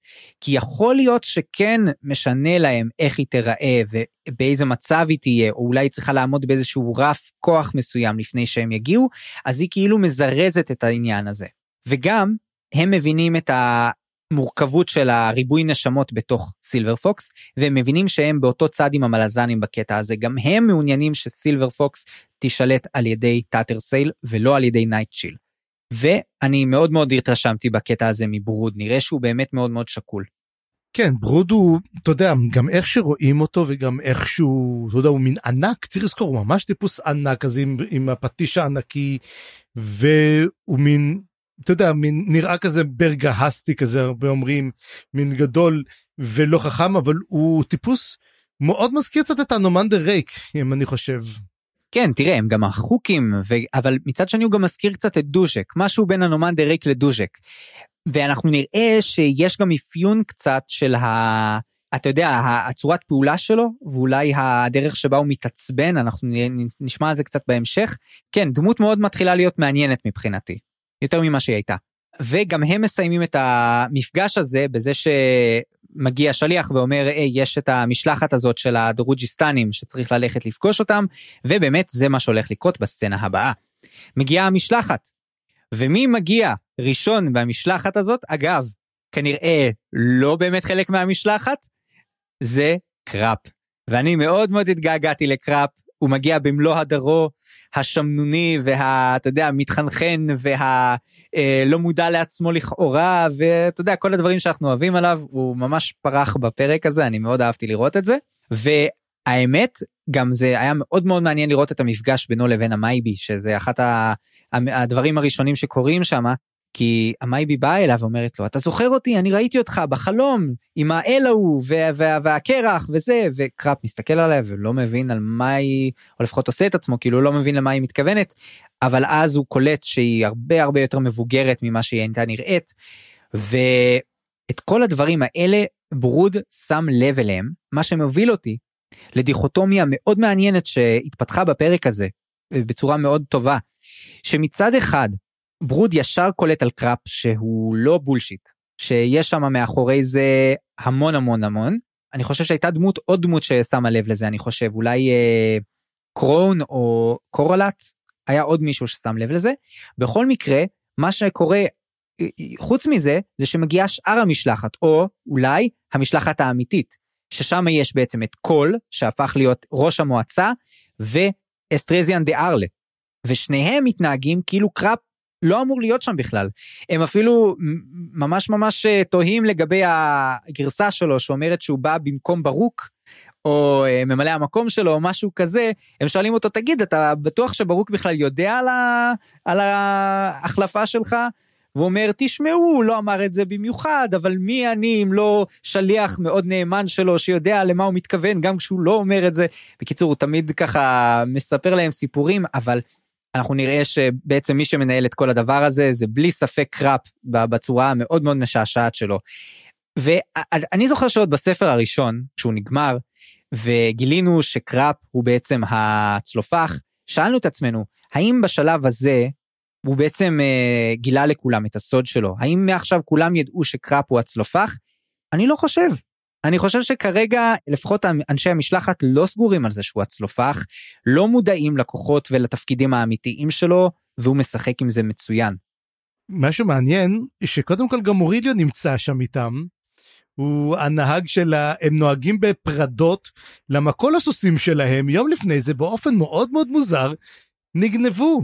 ואז אומר לו, לו רגע, וזה שסוסים דומים מאוד נמצאו אצלך ואצל מיס, אותה הזאת מפונדק הפיניקס. הוא אומר, זה רק מקרה, זה אומר, צירוף מקרים לחלוטין כמובן שאין קשר בין המציאות לגבי זה אה, אתה יודע התגעגעתי לקראפ. כן וכמובן שהוא אומר שהוא רק בא בגלל האוכל שיהיה פה אחלה אוכל וכולי והדברים האלה.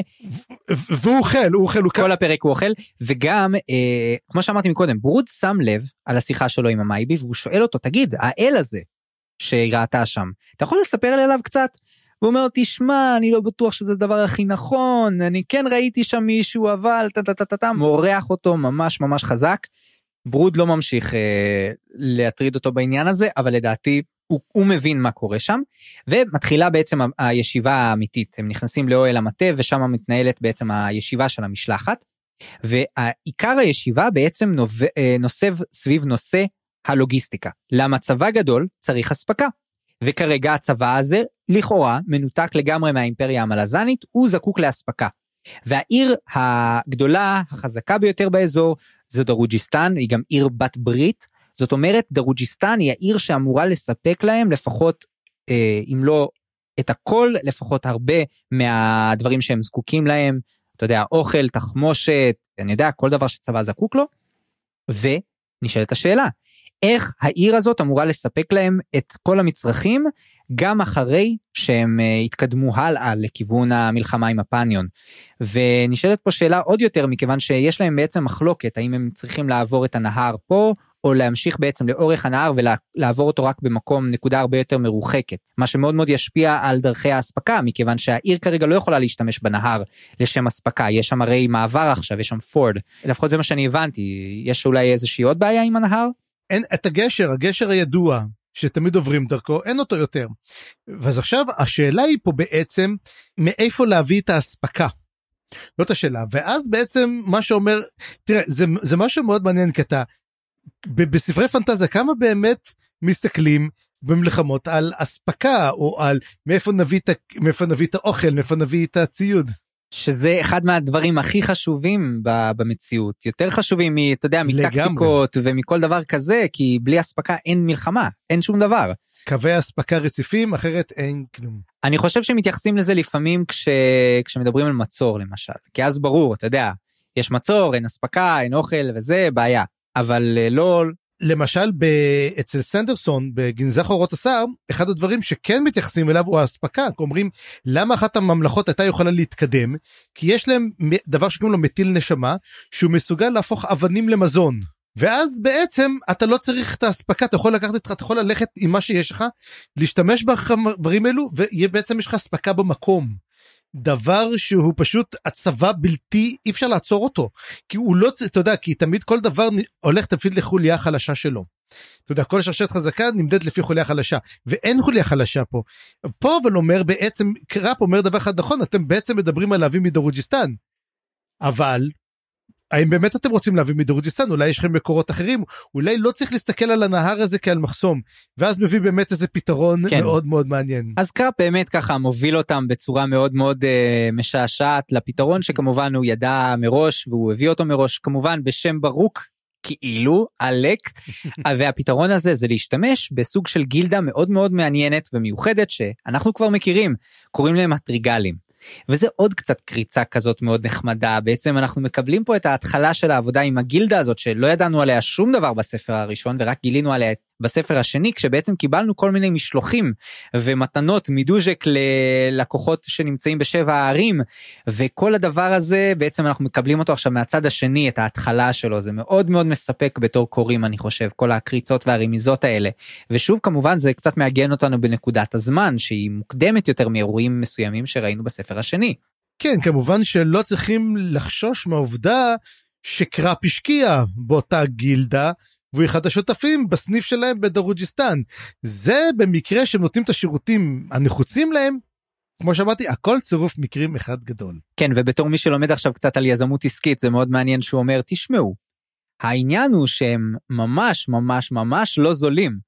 למה הם לא זולים זה כי יש להם את השירות הכי הכי הכי חזק הכי טוב שיכול להיות פה זה ממש כאילו הצעת ערך שאי אפשר לסרב לה בעצם הם, הם, הם מציעים משהו ששום שירות אחר לא יכול להציע להם כעת ובאמת באמת מושיע אותם בנקודה הזאת של הבעיה הלוגיסטית. ואנחנו בעצם יוצאים מהאוהל המרכזי ומחוץ לאוהל הפיקוד קרון נמצאת שמה.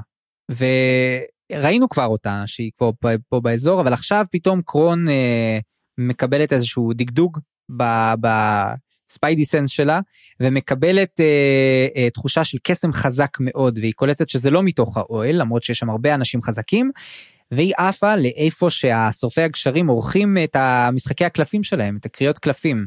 הם נמצאים בעצם באוהל שלהם, עם השולחן הזה שהם גנבו מברוד, ועם הרכש החדש שלהם שזה ספינדל, ובעצם מגלים שספינדל הזה ממש ממש טוב בקריאה. ואז להם וגם לקרון יש כמה תגליות. כי הם עושים קריאת קלפים. ואני מאוד התגעגעתי לקריאות קלפים האלה צפריר אני חושב שגם אתה ויש הרבה מה לדבר עליהם אבל אני חושב שמצד שני הקריאה פה היא מתחילה להיות מאוד ברורה לנו. דבר ראשון באמת הקלף הראשון שיוצא והוא גם הקלף הכי פעיל זה האובליסק. והם קולטים שהוא פעיל לראשונה מאז מזה זמן רב. זאת אומרת הרבה זמן הוא היה לא פעיל ופתאום הוא נהיה פעיל. אוקיי זה דבר ראשון. אגב זה מאוד תואם את הקריאה הראשונה שהייתה לנו בספר השני שקראו בעצם אה, פתחו את הקלפים למרות שהוא לא רצה לפני קלאם וזה אני חושב שאתה תראה הרבה מאוד דמיון בין הקריאה הזאת לקריאה של קלאם ודבר נוסף לבית הצללים יש מתנקש חדש ויש לו פנים חדשות והפנים האלה מזכירות לנו מישהו שאנחנו מאוד מאוד מכירים שזה קלאם. אז יש לנו בעצם אה, אני חושב שזה בדיוק הקריאה שהייתה לקלאם אה, אם כן אני טועה אני לא חזרתי לבדוק אבל לדעתי זה בדיוק מה שהיה לו. זה לא בדיוק אה, הקריאה הזאת היא שונה אבל היא גם נותנת לנו המון המון דברים קודם כל האובליסק אמרו שולט קוראים לו גם דולמן הזמן במרכז. הזמן מאוד מזכיר את איקריום.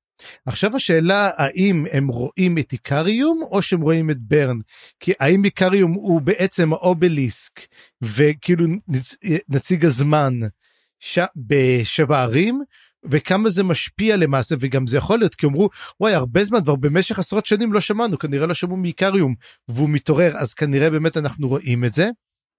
ואז הוא אומר שגם מג הצללים נמצא פה וזאת פעם ראשונה שזה קורה שהוא עושה תרמית מאוד מאוד גדולה. ואני חושב שמג הצללים זה כמובן קוויק בן. ברור. זה למרות שהם לא מזהים את הפרצוף שלו שזה מוזר. כן אז אה, אז זאת באמת שאלה אם זה באמת קוויק בן כי אחרת אולי הם כן היו מזהים את הפנים שלו או אולי זה ספינדל?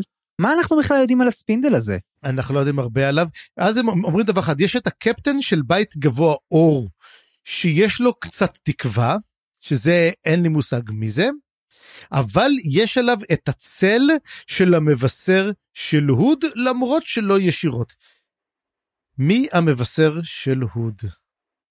אה, אז זאת השאלה פה ולמה הוא וזה מה זה מין אני חושב שזה משהו שאנחנו צריכים לשים אליו עין כאילו שתי דמויות שלא ראינו אותן אנחנו חושב שאולי כדאי שנשים אליהן לב ואז כמובן מתנקש של בית גבוה צללים השיג פנים ואומרים וואלה זה כלם וזה מגניב ואז ואז מגיעים לתגלית הגדולה ביותר כן. של הקריאה הזאת שבעצם הם שמים לב שבתחתית השולחן יש קלף חדש שמשפיע על הקריאה ומגלים בעצם את הקלף שדיברנו עליו קצת מקודם זה בעצם הקלף שציירה אותו סילבר פוקס.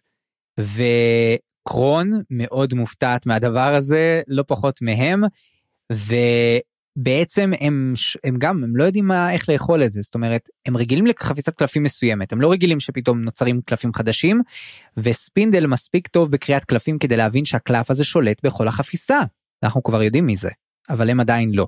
למרות זאת צריך לזכור מה בעצם הקריאה הזאת הם מנבאים שהמערבולת עולה ושבע ערים עומדת למרוד. זאת הקריאה של ספינדל ואז אומרים לו נו בחייך אנחנו שומעים את זה כל שנה שהם באים למרוד הוא אומר לא זה עומד לקרות מה שמראה לנו עוד פעם המרד עדיין לא התחיל. זה עוד איזה נקודה כזאת עוד תשמע הספר הזה הרבה יותר מתקשר לספר הקודם מאשר שהספר הקודם התקשר לנו לספר הראשון. כן נכון וזה גם אתה יודע זה כל זה עושה לי פלשבקים לספר הראשון שבהם לא יכולנו לעשות פרק של פודקאסט בלי להתכנס עמוק עמוק עמוק לתוך הקריאות קלפים האלה אז אני שואל את עצמי איך נעשה את זה בצורה שהיא לא תגזול את כל הזמן אבל טוב שאתה תפסת אותי כי אני באמת לא רשמתי את כל הדברים הקטנים האלה. אז אה, אחלה. תשאיר תשאיר לי את הקלפים אני מת על הדברים האלו אני מת לנחש מי זה מה מי תופס איזה קלף זה הכי כיף. לא אני גם אני פשוט לא רשמתי את זה ממש אה, הייתי צריך לעשות את זה אוקיי. ונעבור בעצם לפארן והמייבי שיוצאים מאוהל הישיבה הזאת עם המשלחת הדרוג'יסטנית והם מגיעים לאוהל של שורפי הגשרים גם. תוך כדי שהם מדברים כזה. ואתה יודע זה היה כאילו שיחה מאוד מעניינת בין המייבי לפארן כי היא קצת מכירה אותו הם נפגשו הרי כבר פעם אבל uh, זה לא היה נראה כאילו זה היה יותר מדי מתוכנן מבחינתם עכשיו ומצד שני הוא אה, לוקח אותה לאוהל הזה, כי כנראה גם הוא הרגיש שקורה שם משהו, או שהיא הרגישה, ו... הסיפור אחר, הסיפור אחר שהוא אה? היה עם וויסקי ג'ק, הם מגיעים לפגישה, ואז אין שולחן, הם שמו שם איזשהו מחצלת או משהו, זאת אומרת, רגע, איפה השולחן? אז הוא, השולחן נעלם, ואז וויסקי ג'ק מסתכל, אומר לו, תגיד לי, אתה לא יודע להשתלט על החיילים שלך? אתה אומר, אז הוא אומר לו, אין בעיה, אני, אני, אני אטפל אוקיי, בזה, אוקיי, וזאת הסיבה שהוא סבבה, יוצא סבבה. לחפש את השולחן. הנה זה מה שקורה כשאני כותב הערות אחרי שהקשבתי לפרקים אה, ולא ליד הספר אז בעצם הם מגיעים בעצם לאוהל של סופי הגשרים ואז הוא מהר מאוד קולט מה קרה שם וזה קצת מצחיק איך שהוא מטפל בזה בצורה מאוד מאוד טובה אני חושב. אה, הוא אומר להם אה אתם יודעים אה, הלך לאיבוד השולחן אתם יודעים אולי מה קרה איתו? ואז הם מסתכלים על השולחן ואז הוא אומר אה יופי טוב מאוד שמצאתם אותו. אז עכשיו אה, אם תוכלו בבקשה לק- לקחת אותו אם אומרים אין בעיה תשלח לנו עוד חיילים. הוא אומר "את- אתם יודעים אני לא רוצה אני רוצה שאנשים עכשיו יישנו כי יש מחר הליכה מרובה אני מעדיף לעייף כמה שפחות. אולי עדיף שאתם תעשו את זה לבד והם מבינים שבעצם הוא אה, מעניש אותם ושהם צריכים לקחת את השולחן הזה חזרה. אגב הם הם לקחו אותו אז גם אין סיבה שהם לא יחזירו אותו לדעתי. ואז ספינדל מסתכל על פארן מסתכל חזרה על השולחן ועושה אחד ועוד אחד ומבין איך לא קלטתי מקודם. הקלף החדש זה פארן. ואז זה רק ההתחלה של הסיפור הזה אנחנו נשמע עוד מזה בכל מקרה מחוץ לדבר הזה יש גם פגישה קטנה עוד פעם עם וויסקי ג'ק ופארן שבה הוא אומר לו על המשימה המיוחדת של טרוץ. שבעצם אה, בהמשך של, ה, של הצעידה טרוץ הולך בעצם להתפצל מהם. והוא הולך בעצם למשימה מיוחדת זה מאוד הזכיר לי את הספר הראשון שהוא קיבל את המשימה ללכת ולהשתלב בתוך ה- שומרי העיר נכון אז פה עוד פעם טרוץ נשלח למשימה מיוחדת הוא בעצם צריך ללכת לשבט הפנים הלבנות של הברגהסטים ולנסות לגייס אותם למלחמה בפניון. אגב, רק כן. דבר אחד קטן, רק לזכור, תזכור את השם שבט הפנים הלבנות. כן כן מאוד חשוב אנחנו נפגוש אותם בהמשך. כן. ואז אנומנדר ריק מופיע בצורת דרקון גדול שפארן מיד שם לב אליו ולעומת זאת וויסקי ג'ק לא. ופארן קולט שהוא קולט וויסקי ג'ק מבין שקורה משהו אבל הוא לא רואה את הדמות הזאת ולא מבין מה מה נובע ממנה אבל פארן כן וזאת ממש הוכחה מאוד מאוד ברורה שכבר יש קוראים לו שינויים מאוד מאוד חזקים אה, יש לו כבר איזה שהם כוחות כנראה איזה שהם יכולות שהוא כבר שם לב אליהם ואנומנדר ריק חוזר עוד דבר אחד קטן קצת על המורנס אנחנו לא כל כך דיברנו עליהם. יש את הנציג שלהם טוויסט שהוא הנ- הוא הנציג של השחורים וצריך לזכור שבעצם ה- בעקבות כל המלחמה במיוחד נגד um, ה... um, איך זה הקרימזון uh, הקרימזונים גארד הי- היו עבודות מאוד מאוד גדולות לזהובים. הזהובים היו בעצם המנהיגים השבט המנהיג הגדול בעקבותם הם נפלו והם כבר לא השבט הראשון והם נכנסו למלחמת אזרחים.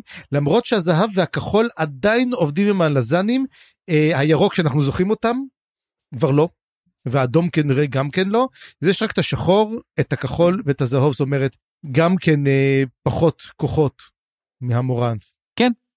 ואז הסצנה הבאה אנחנו מקבלים בעצם סצנה מאוד משעשעת. ותקשיב האנלוגיה שעלתה לי או הדבר זה הזכיר לי מאוד כזה סצנה שאבא חוזר הביתה מהעבודה וכל הילדים רצים אליו כזה ורבים אחד עם השני כי הוא לקח לי את הזה תראה מה הוא עשה לי לא הוא עשה לי ו- ואבא צריך בעצם להתערב ולנסות להשליט סדר בבית וככה לעשות צדק בין הילדים. זה בדיוק מה שקורה. אנומנדר ריק מגיע וישר קלור ככה מנסה להראות לו אבל סילבר פוקס וצריך להרוג אותה.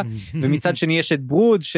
וקורלט שאומרים לו לא אסור להרוג אותה אנחנו צריכים אותה. וריק מקשיב לכל הדבר הזה. והוא אומר טוב אתם יודעים צריך אה, צריך לבדוק מה אני אעשה אני רוצה בוא נראה מי צודק. והוא בעצם שולח לעברה איזשהו את הכוח הקסם שלו בעצם מגשש עם הקורלט גליין שלו וסילבר פוקס עושה ככה ומעיפה את זה וכמובן שזה ישר גם מפתיע אותו כי זה אומר שיש לה כוחות מאוד מאוד חזקים שהיא יכולה בעצם להעיף את זה. אבל זה גם קצת מכעיס אותו ומחשיש אותו אז מה שהוא עושה הוא בעצם מתחיל ככה לאט לאט לשלוף את החרב למרות שמקודם כשהוא דיבר עם ברוד ברוד אמר לו רק תזכור אל תשלוף את החרב. הוא אמר לו טוב בסדר אני לא אשלוף את החרב. ועכשיו מה קורה? בהזדמנות הראשונה הוא מתחיל לשלוף את החרב ובעצם העניינים מתחילים ממש ממש להת- להתחמם. כי ברוד באותו שלב אומר אוקיי אם אתה שולף את החרב אני שולף את הפטיש. ובעצם מחזיק את הפטיש ונעמד בינו לבין סילבר פוקס ובשלב הזה קלור נעמד ליד אה, אנומנדר ריק ואומר לו אתה רוצה שאני אהיה מימין או משמאל? איפה אתה רוצה אותי? למה? אני אני מבין ש... זה הזכיר לי מה- הזכיר לי מהיויה המפקד המפקד הגדול הזה ניסה להרביץ לו ככה עומד לידו. אתה יודע תראה תראה בוא בוא- בוא נרביץ לו. כן ומצד שני יש לנו גם את וויסקי ג'ק וויסקי ג'ק לא נשאר פראייר וגם הוא שולף את החרב ונעמד בין קלור לבין סילבר פוקס. זאת אומרת יש לנו פה ממש אה, כזה Mexican standoff ממש ממש חזק ופתאום האוויר ממש ממש מתחמם וברגע בשיא המתח קורה הדבר שהכי לא ציפיתי לו בעולם. מתוך האוהל של שורפי הגשרים השולחן שהיה שם מתעופף באוויר כשעל הרגל שלו מתנדנד לא אחר מאשר קראפ שעסוק בלאכול אה סליחה זה לא מהאוהל של שורפי הגשרים כי כבר הם העבירו כנראה את השולחן. נכון וכבר שמו עליו אה, חטיפים כנראה כן. שמו עליו כבר חטיפים וקראפ אכל ואז פתאום השולחן התעופף למעלה לאוויר וקראפ החזיק אותו ואז הוא נפל ממנו. ואני שואל אותך שאלה. קודם כל what the fuck? ודבר שני האם קראפ קשור איכשהו להתעופפות של השולחן? מה גרם לשולחן להתעופף?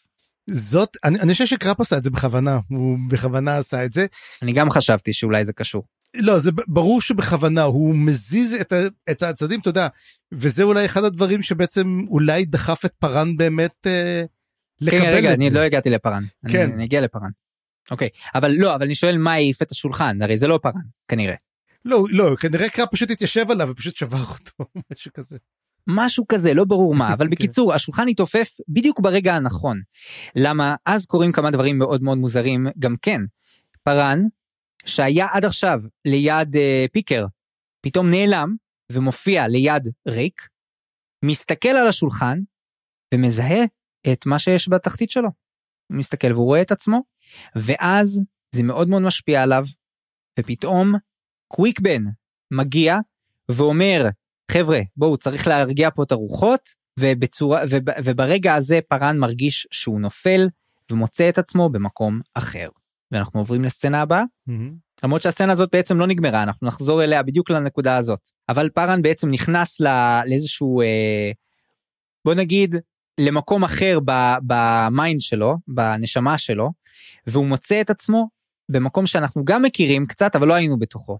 והוא נמצא בתוך בית הפינסט. אגב עוד, עוד דבר אחד רק קטן אוקיי. שאנומנדר ריק רואה את קוויקבן הוא מאוד תופס ממנו מסתכל עליו הוא אומר לו מי אתה אז הוא אומר לו אני אני רק חייל. וזה הזכיר לי קצת אפילו את דייקר שככה הוא רצה תמיד להיזכר שהוא רק חייל. טוב כמובן שזה מאוד אה, זה מתאים לקוויקבן. לה... אגב תזכיר לי רק אני אני אני יודע שזה לא בנקודה הזאת אבל באיזו נקודה אמרו על קוויקבן שהוא אוסף נשמות? בספר הזה יותר מאוחר. אני חושב בפרק הזה. כן כן כן כן תזכיר לי איפה זה אם אתה יכול. אני מחפש. אם יש לי את זה כן אני כתוב לי הכל אני אוקיי אחפש כי את זה כי זה נקודה קריטית שרציתי נכון. לדבר עליה אבל לא זכרתי איפה היא רגע אני בדיוק. רוצה אוקיי. לראות רגע בוא נסתכל הוא מגיע לפה ואז פארן נמצא מול ריק ואז קוויקבן מסתכל על ריק הם מסתברים יותר מאוחר נראה לי יותר צנע כן כן נראה לי שגם אבל אני לא בטוח בכל מקרה אוקיי אחרי אחרי שהוא חוזר אחרי שהוא חוזר מהבית. בסדר. אז פארן בעצם מוצא את עצמו נמצא במקום אחר. וכנראה לא בגופו כנראה רק במחשבתו אבל הוא בעצם נמצא במקום שאנחנו כבר מכירים וזה בית הפינסט ושם הוא מתחיל להבין את כל מה שטאטרסל דיברה איתו בפרק הקודם. שם הוא מתחיל פתאום הכל לעשות, לו- לעשות לו קליק והוא פוגש כמה דמויות שאנחנו כבר מכירים. נקודה הראשונה הוא רואה שם שתי גופות או הוא חושב שהן גופות או שאולי הם ישנים ואלה בעצם ראליק נום ווורקן שאנחנו הרי יודעים שהם נכנסו לבית הפינסט. ופה יש לי שאלה לגבי זה צפריר. מהמם, כן אם בית הפינסט זה אה, בית הזף וכרגע אין לו שליט או שאולי השליט שלו זה פארן באיזשהו אופן אה, בית הזת אין לו שליט יש לו שומר. אין אין שליטים ל- ל- לא בית- אבל ל- אם בית ל- הזת קשור למשעול וקשור לבתים של מהמם. קלפים ולכל בית צריך שיהיה שליט או לפחות יש לו תפקידים מסוימים אז מהמם. מכאן נובע שצריך שיהיה לו איזה יכול להיות שיש לו מקום לאיזשהו אסנדנט יכול להיות, אבל צריך לזכור שאומטוס פלאק, אם אתה מדבר עליו, הוא משעול קדמון. Mm. והוא לא יכול להיכנס אליו, אין לו גישה. אפילו שאסנדנט, okay. אוקיי. אני לא חושב אז שיש לו. אה, אבל, אבל גם כן מדובר, אה, שליט החפיסה הוא unaligned, אין לו, אין לו. יכולת, הוא לא, הוא, אין לו בית. הוא יכול לטייל בין בתים, הוא יכול לטייל, אנחנו כבר נראה מה שאומרים, שלכל מקום הוא יכול להגיע, אבל, אבל הוא, אף אחד לא יכול לגעת בו, הוא בעצם המודרייטר המושלם. כן. ואגב, עכשיו אנחנו מתחילים להבין, כל הנקודות האלה שפארן בעצם מתעתק לתוך משעולים ולתוך בתי הזף וכל, ולתוך קלפים, כל הדברים האלה, אתה זוכר ששאלתי ב- בספר הראשון, איך הוא מגיע לכל המקומות האלה? איך הוא מגיע פתאום לתוך דרגניפור? איך הוא מגיע דרך הדם של הכלב? וגם היה את הקטע הזה שבסוף ה... שמה בדרוג'יסטן, אתה זוכר? היה שם קטע שהוא פתאום נעלם והגיע לבית הצללים? כן. פתאום אנחנו מבינים למה יש לו בעצם את היכולת לטייל בין כן. אה, עולמות בין משעולים מהמם. ובעצם הוא פוגש שם עוד דמות שאנחנו מכירים הוא פוגש את רייסט ורייסט הזה לא נראה טוב הוא נראה ממש ממש אה, מרוט ובלוי אבל הוא חי והוא בעצם השומר החדש של בית פינסט. נו, זה מתאים, מובי, מובי, רייסט, זה אותו דבר, כן. אבל ראינו גם את רליקנום ואת וורקן, אנחנו גם רואים אותם. נכון וגם ראינו את גות'וס ואגב שהוא היה ג'גות אז כאילו אנחנו יודעים שג'גותים יכולים להיות שומרים ואפילו אה, פורקרו לסאילים אבל אמ, את השאלה הטובה גב- לגבי רליק נום ווורקן פארן אומר ראית אותם בכלל? הוא אומר כן כן ראיתי הם נראה לי ישנים. הוא כזה "אה, אפשר להעיר אותם? הוא אומר לא יודע לא ניסיתי למה אני צריך להעיר אותם? מה איזה סיבה יש לי להעיר אותם בכלל? רייסט לא מבין בכלל מה הוא רוצה ממנו. ופארן לא הולך לנסות להעיר אותם אני חושב זה גם היה קטע מעניין אבל אנחנו כמובן שואלים והוא שואל מה הם עושים פה האם הם גם שומרים והוא אומר לא מס... אני מספיק בתור שומר. אבל יכול להיות שלבית האזף יש עוד תפקידים אה, כל מיני משרתים או דברים כאלה שאנחנו לא ראינו עד עכשיו. השאלה אם באמת יש להם תפקיד פה או שהם סתם אה, אתה יודע כמו שטוק היה זרוק באיזה משעול הם זרוקים בתוך בית הפינסט. אבל לפחות ככה נראה שהם חיים. טוב, לפחות זה אנחנו שמענו עליהם, אבל אה, כנראה, אולי, אולי הם יתעוררו יותר מאוחר, יהיה מעניין לראות מה יהיה איתם. לגמרי, יהיה מאוד מעניין. אה, עוד נקודה חשובה. רייסט פונה אל פארן ממש בדרך שבה טאטרס, שבה סילבר פוקס דיברה אליו, הוא פונה אליו בתור אדון החפיסה. זאת בעצם הכינוי החדש שהוא מקבל, ורייסט ממש מתייחס אליו ככה. כנראה שרייסט יש לו גם איזשהו אטיונמנט, כנראה הוא גם מחובר לכל הדברים האלה, וגם יש לו הבנה, בתור השומר של הזף או משהו כזה. וגם הוא מסביר לו שהולכת להיות מלחמה מאוד מאוד גדולה בעצם מלחמת הכל בכל, מלחמה הכי גדולה שיכולה להיות, בין משעולים, בין בתים, בין אלים, וכולם בעצם, גם שתגיע עד לבני האדם. ושפארן הולך להיות לו חלק מאוד מאוד חשוב במלחמה הזאת, מאוד מזכיר את מה שסילבר פוקס דיברה עליו. ואני לא יכול שלא לחשוב על האל הנכה, האם זה קשור אליו, ואתה יודע הפניון שעכשיו עולה וכל הדברים האלה פתאום מתחילים לקבל איזשהו או שהם מתגמדים פתאום לעומת הדבר הגדול או שהם פתאום מתחילים להיראות כמו חלקים בפאזל. או שיכול להיות שמה שהולך לקרות זה שההתאגדות של התלן אימאס הם יהפכו להיות צבא שהולך להשמיד את כולם. הם עושים כל כמה זמן טיהורים ועכשיו הם באים לעשות את הטיהור החדש. כל בני האדם, כל היצורים החיים. יהיה, אתה יודע, זה יכול להיות כזה מגניב שאומרים וואלה בוא נחכים לתלן נמאס לכל זה ואז פתאום הם עושים כזה יוטרן ובאים כנגד בן אדם ומה יכול לעצור אותם ואז בעצם הם יצטרכו להתאחד עם הפניון סיר ולהילחם מול זה. אה, לא אני אני קצת נוטה לכיוון האופציה השנייה שהעליתי אני חושב שזה שהכל קשור פה לפאזל אחד שבו לאל הנכה יהיה הרבה הרבה מקום אני ככה לפחות אני חושב. אוקיי אז uh, בעצם פארן מנסה לעכל את כל הדבר הזה והם מגיעים למקום שבו יש אבנים מאוד גדולות אבני ריצוף כאלה מאוד גדולות שמזכירות לנו באמת את האבנים שראינו אז ש, שקשורות למבצרים או למאחזים ובאמת הם רואים שעל האבנים האלה יש ציורים והם רואים ציור אחד ספציפי של בקתה וכאשר פארן שם את עיניו על הבקתה הזאת הוא עוד פעם נשלח אתה יודע כמו אינספשן כזה הוא נשלח לתוך חלום שבתוך חלום. זה לא באמת חלום אבל כאילו הוא נכנס יותר עמוק ושם הוא מגיע לתוך משעול שהוא מרגיש אותו כמשעול מאוד מאוד ישן מאוד עתיק משעול של מאחז שבעצם אין בו אף אחד אין בו יצורים אפילו לא השתמשו בו המון המון זמן וכנראה שאין אה, אנשים ש... יצורים שקשורים אליו כרגע. וככל שהוא מגיע לשם וככל שהוא רואה דברים הוא מתחיל לקבל איזשהו מידע שככה נוחת אליו לתוך הראש. הוא כנראה כבר מתחיל להיות מחובר לכוחות שלו ולתפקיד החדש שלו והוא בעצם מקבל פה המון לור דרך הדבר הזה דרך הקשר הזה הוא מרגיש שזה משעול קדום שלא אחרים מאשר האימאסים אבל לא האימאסים התלן אימאסים שהרי אנחנו יודעים שהמשעול שלהם זה תלן אלא הוא אומר זה האימאסים עוד הרבה לפני שבכלל היה דבר כזה שהוא תלן. זאת אומרת לפני שהם היו היה הם היו אימאסים והיו להם אלים ולאלים האלה היה מאחז וזה המשעול של המאחז הזה. והוא גם מזהה את השם שלו. הוא אומר זה בעצם מצודת החיות. המשעול של, המשעול של החיות אה, מאחז הביסט נכון? The hold of the beasts כן. hold of the beast כן ושם הוא מזהה גם שבעצם היו שם כסים שני כסים שהם כרגע נמצאים ריקים. ועל הדבר הזה אני הערתי מקודם שיכול להיות שטול הולך להיות אחד מהיצורים שיושבים על הכסים האלה זאת אומרת יכול להיות שיש עדיין קשר למאחז הזה יכול להיות שעדיין למרות שהוא מת למרות שכבר אין שם יצורים ואין את האלים שהיו שם יכול להיות שעדיין אפשר איכשהו להתחבר לשם או להגיע לשם. כן זה באמת הכס אנחנו כבר הבנו מי שיושב על הכס שולט במשעול הבנו את זה מקלנבד הבנו את זה מעוד המון המון מקומות העניין הוא פה שזה מין אתה יודע אולי המאחז הזה הוא הכיסים דרך אגב עשויים מגולגלות של איטלנים של אימאסים. וזה מראה שהם היו מאוד מאוד פראיים כזה אתה יודע מין משעול קדמון כזה. אפילו לא אפילו לא קוראים לזה זה אפילו לא וורן זה זה הולד. לגמרי. זאת אומרת זה כל כך עתיק הדבר זה קדמון כל כך.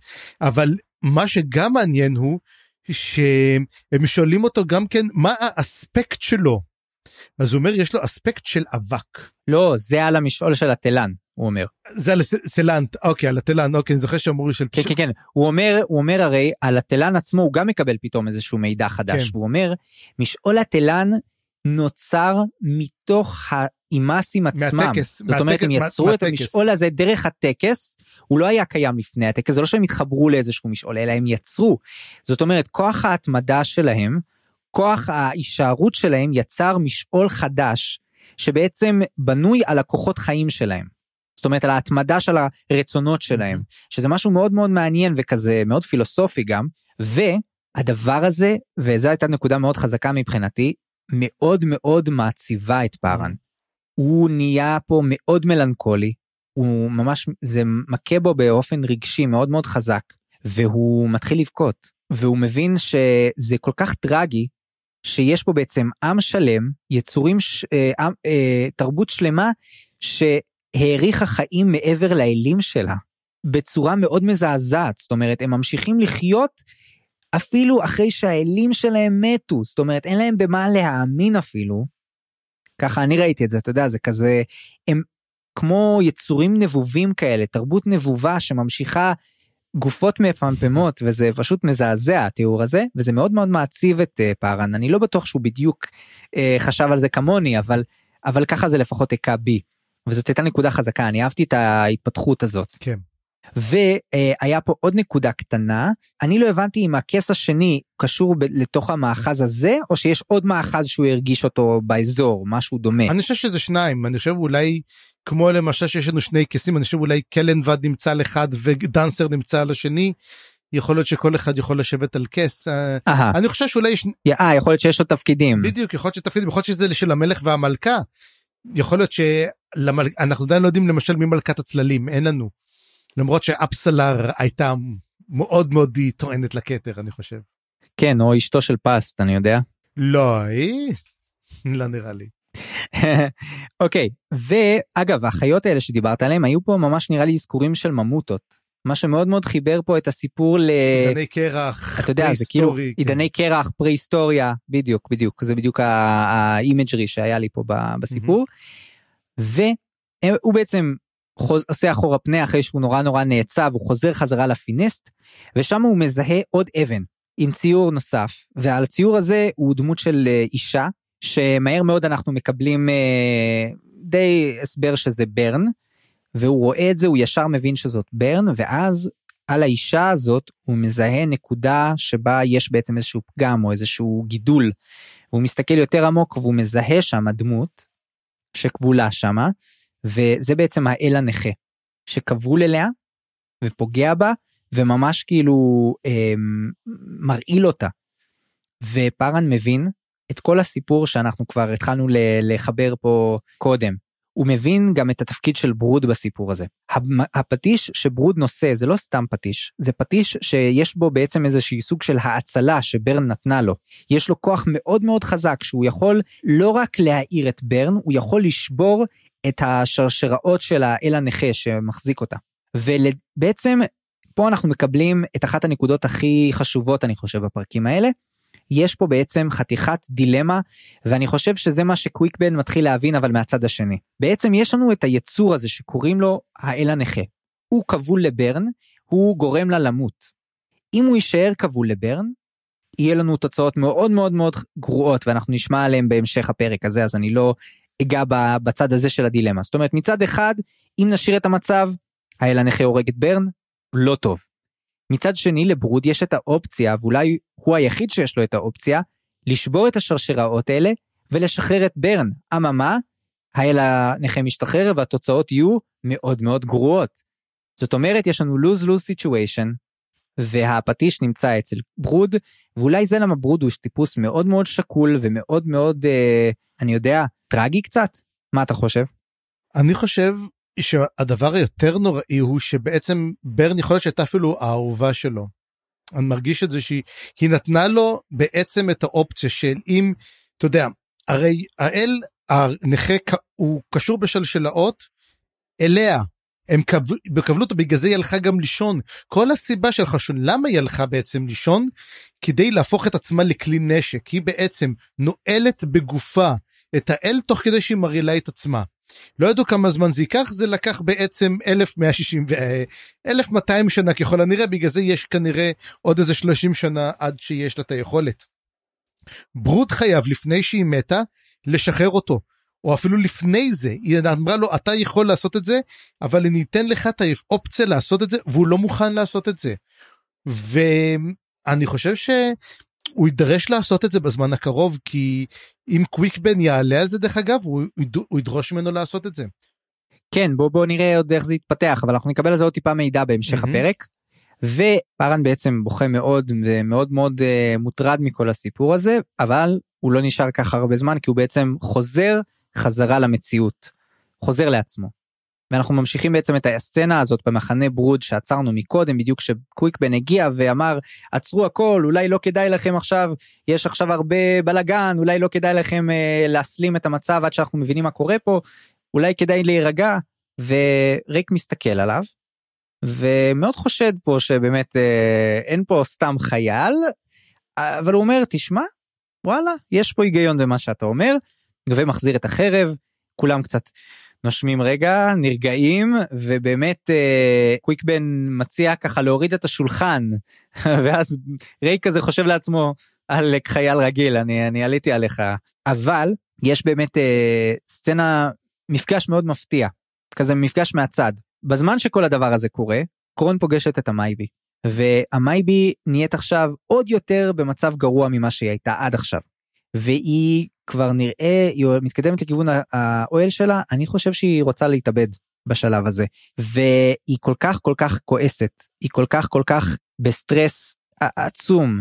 וכשקרון פוגשת אותה תשמע עוד לא לא ציפיתי לזה אבל יוצאים פה מקרון אה, תחושות מאוד מאוד של סולידריות ושל אה, אכפתיות ואמפתיות. לא ציפיתי לדבר כזה מקרון וגם יש שם את קורלט שממנה כן הרגשנו כבר את הקשר הזה למייבי נראה שהיא לא רוצה לחיות כי היא לא רוצה להגיע למצב שבו היא תשנא את סילבר פוקס כי בעצם היא כבר לא יכולה עם זה יותר היא כבר היא מחכה למתנה של הוד.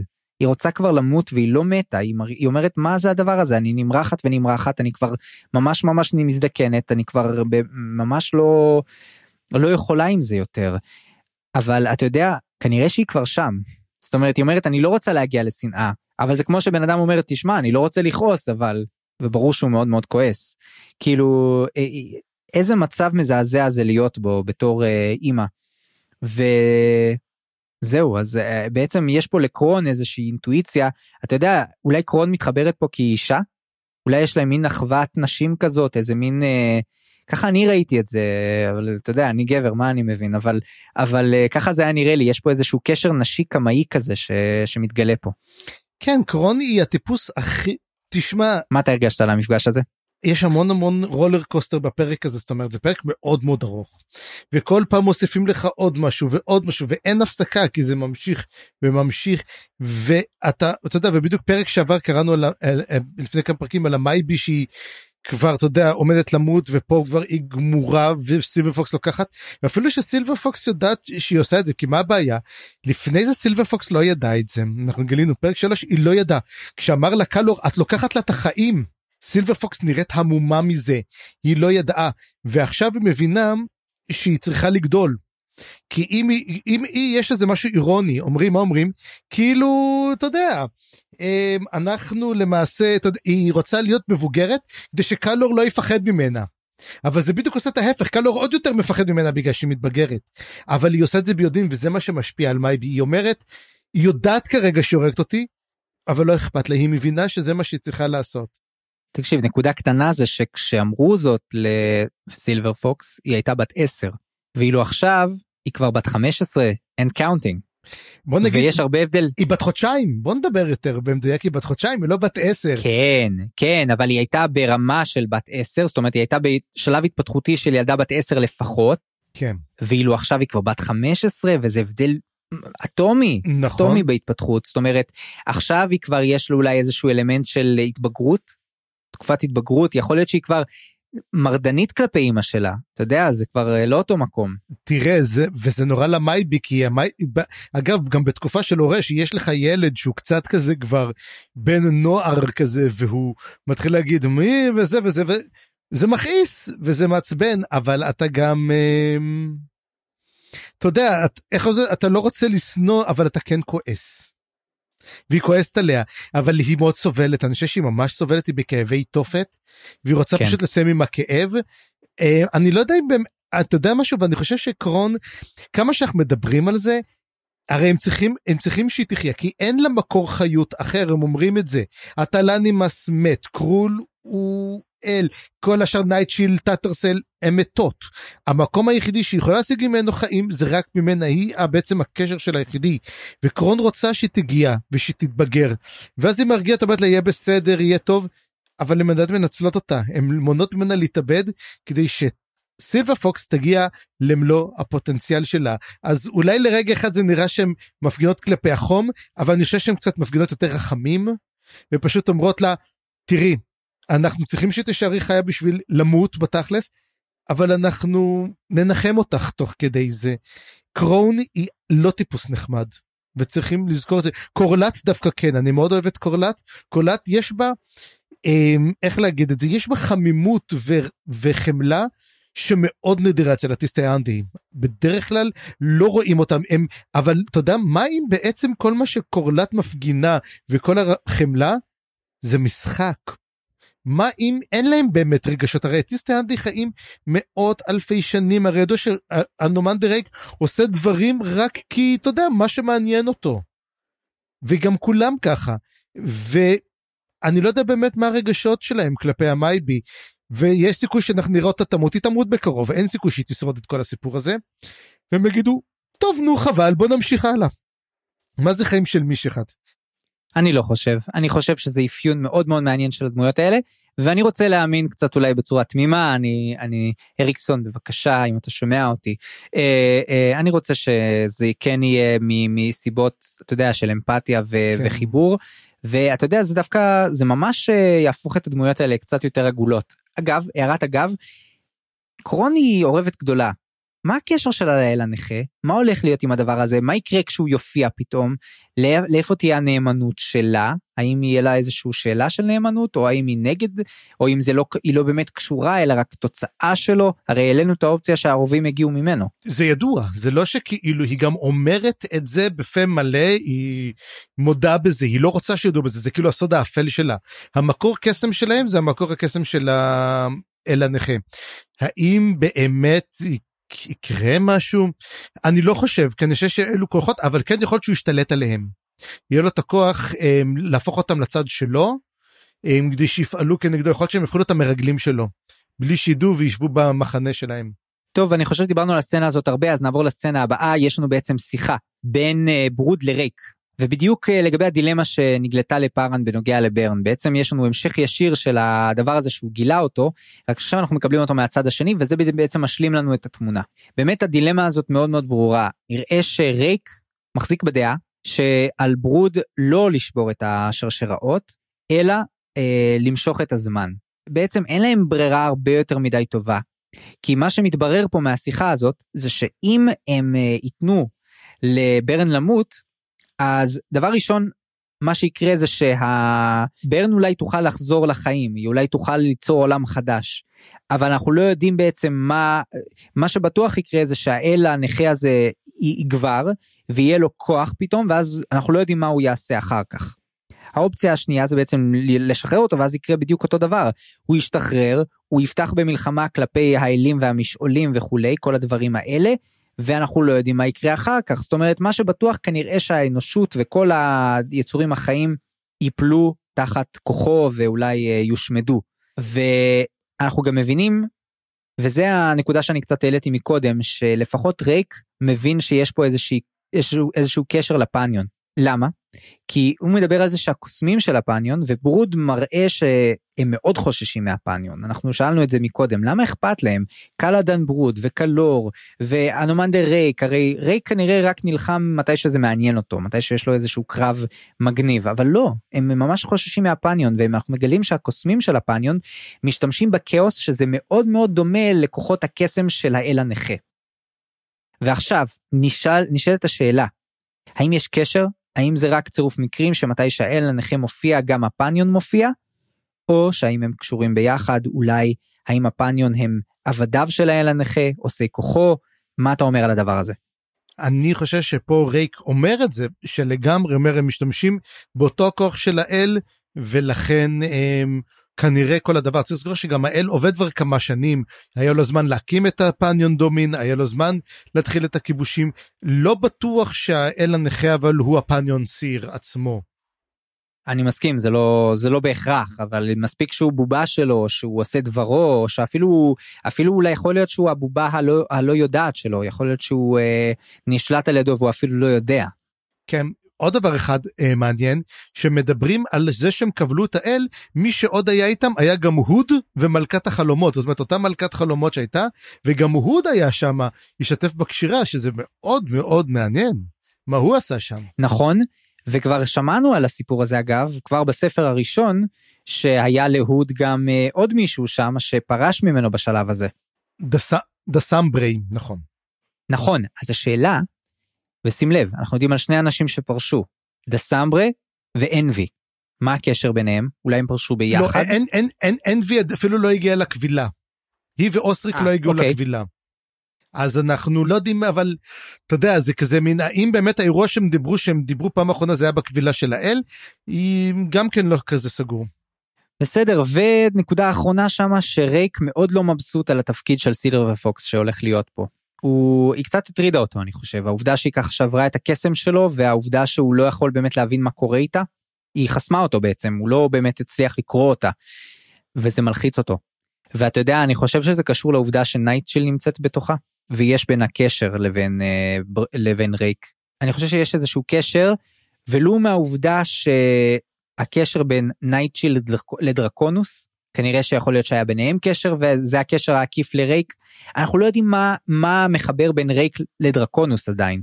כן זאת שאלה חוץ מזה שככל הנראה רייק הרג את דרקונוס במחרב וכלה אותו בפנים אני חשבתי בהתחלה למה הוא באמת חושש ממנה מנייטשיל הרי כי הוא, השת... הוא עצמו תקף את ה... אתה יודע, תקף אותם במהלך הקרב היא מתה, אבל מי שעשה את זה זה טיישרן, ואומרים זה לא ברוד, אומרים, אומרים זה לא ריק בגד בה, זה טיישרן בגד בה. אז mm-hmm. כן, זאת שאלה. וגם אנחנו זוכרים שלברוד, לא, לרייק היה הרי אז שיחה עם קרול, אתה זוכר? בספר הראשון. Mm-hmm. אני חושב שהם נפגשו הרי, ואם אני לא טועה, בכל מקרה, אני חושב שרייק יודע מה כוחם וערכם של אלים עתיקים אני חושב שיש פה איזשהו סוג של אה, הוא מרגיש שיש שם הרבה כוח בתוך סילבר פוקס. כן הוא לא פגש את קרול הוא עלה למגדל של קרול והשקיף משם. ואנחנו בעצם מסיימים את הסצנה הזאת ועוברים לסצנה האחרונה בפרק. ובאמת פרק ארוך אז אה, נצלול אה, לסיום כבר וויסקי ג'ק וקוויק בן מדברים על השולחן. שואלים מה נעשה איתו אולי נשלח אותו לאלה מה שמם? לקבל? אולי נשלח אותו mm. לקבל? מה נעשה איתו. סילבר פוקס מתערבת שם ואומרת לו אנחנו זקוקים לשולחן הזה אנחנו רוצים uh, לקחת אותו איתנו יש לי עדיין מה לבדוק איתו ואנחנו עדיין לא יודעים את היקף הכוח שלו מה הוא מסמל וכולי וכולי. למרות שזה מעניין כי היא בעצם היא ציירה אותו. זאת אומרת היא יצרה אולי את הכוח שלו לא ברור אבל הם ממשיכים לקחת אותו. אתה יודע אני תוהה לעצמי אם זה קשור אולי לעובדה שזה כמו סוג של מאחז כזה. לא מאחז בדיוק כי הרי אין לו שיוך. אבל אולי זה כן קשור למקור הכוח של uh, פארן ואולי כן הוא כדא, צריך שזה יש יהיה קיים איפשהו. הדבר הזה. אני חושב שפארן עדיין לא התעורר כמובן אומרים שהוא עדיין לא התעורר. אני חושב שפארן צריך להתעורר לכוח שלו ואז הקלף שלו פשוט יתווסף אוטומטית כבר לחפיסות. מעניין אוקיי אז אז אולי זאת באמת סיבה טובה. ואז בעצם אה, תוך כדי השיחה הזאת קלור מגיע וקלור מסתכל על וויסקי ג'ק חושף את השיניים ואומר לו אתה העזת לשלוף עליי חרב? יא חתיכת! ואז הוא מסתכל הצידה ורואה שם את קוויק בן ואת uh, סילבר פוקס והוא גם מתחיל לצעוק עליהם. ואז קוויק בן עושה משהו שאני ממש ממש לא ציפיתי. הוא פשוט פוער את האדמה מתחת לקלור. קלור נופל פנימה ככה בצורה מאוד מאוד מגושמת מתחיל לנסות לצאת ואז קוויק בן אה, לא מחכה שהוא יצא ו- ואולי יחזיר לו והוא פשוט נמלט משם ואז הם לאט לאט מסתכלים מסתכלים עליו גם ואז הם גם הולכים משם. תשמע זה כתח... ממש קטע ממש משעשע מצד אחד מצד שני what the fuck כאילו קלור הוא כזה יצור חזק מה הוא לא יכול פשוט לקלל את קוויק בן כמו שהוא קילל את האלים העתיקים. אה, אנחנו קצת הוא איבד את הכוח שלו? אה, אני לא חושב שאיבד את הכוח שלו אנחנו צריכים קצת לדבר קצת על קוויק בן. ומה שגם כן זיהו שהוא עושה. נו, תסביר, מה הוא עושה?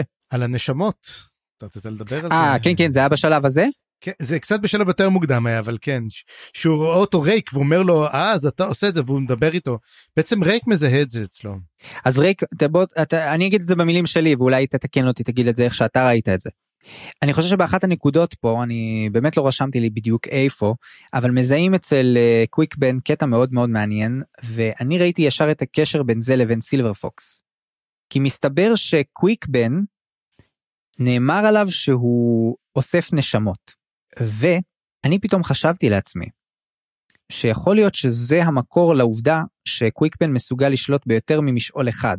האם העובדה שקוויקבן נמצא במקום uh, שהוא כל כך כל כך חזק ויש לו גישה לכל המשעולים זה אומר שיש לו הרבה נשמות אולי אפילו כמות נשמות השווה לכמות המשעולים הרי אנחנו לא יודעים על שום קוסם אחר שיש לו שליטה על יותר ממשעול אחד. אני חושב שעל ברוד נאמר שיש לו שליטה ביותר ממשעול אחד אם אני לא טועה לא לא על ברוד סליחה על אנומנדר ריק נאמר.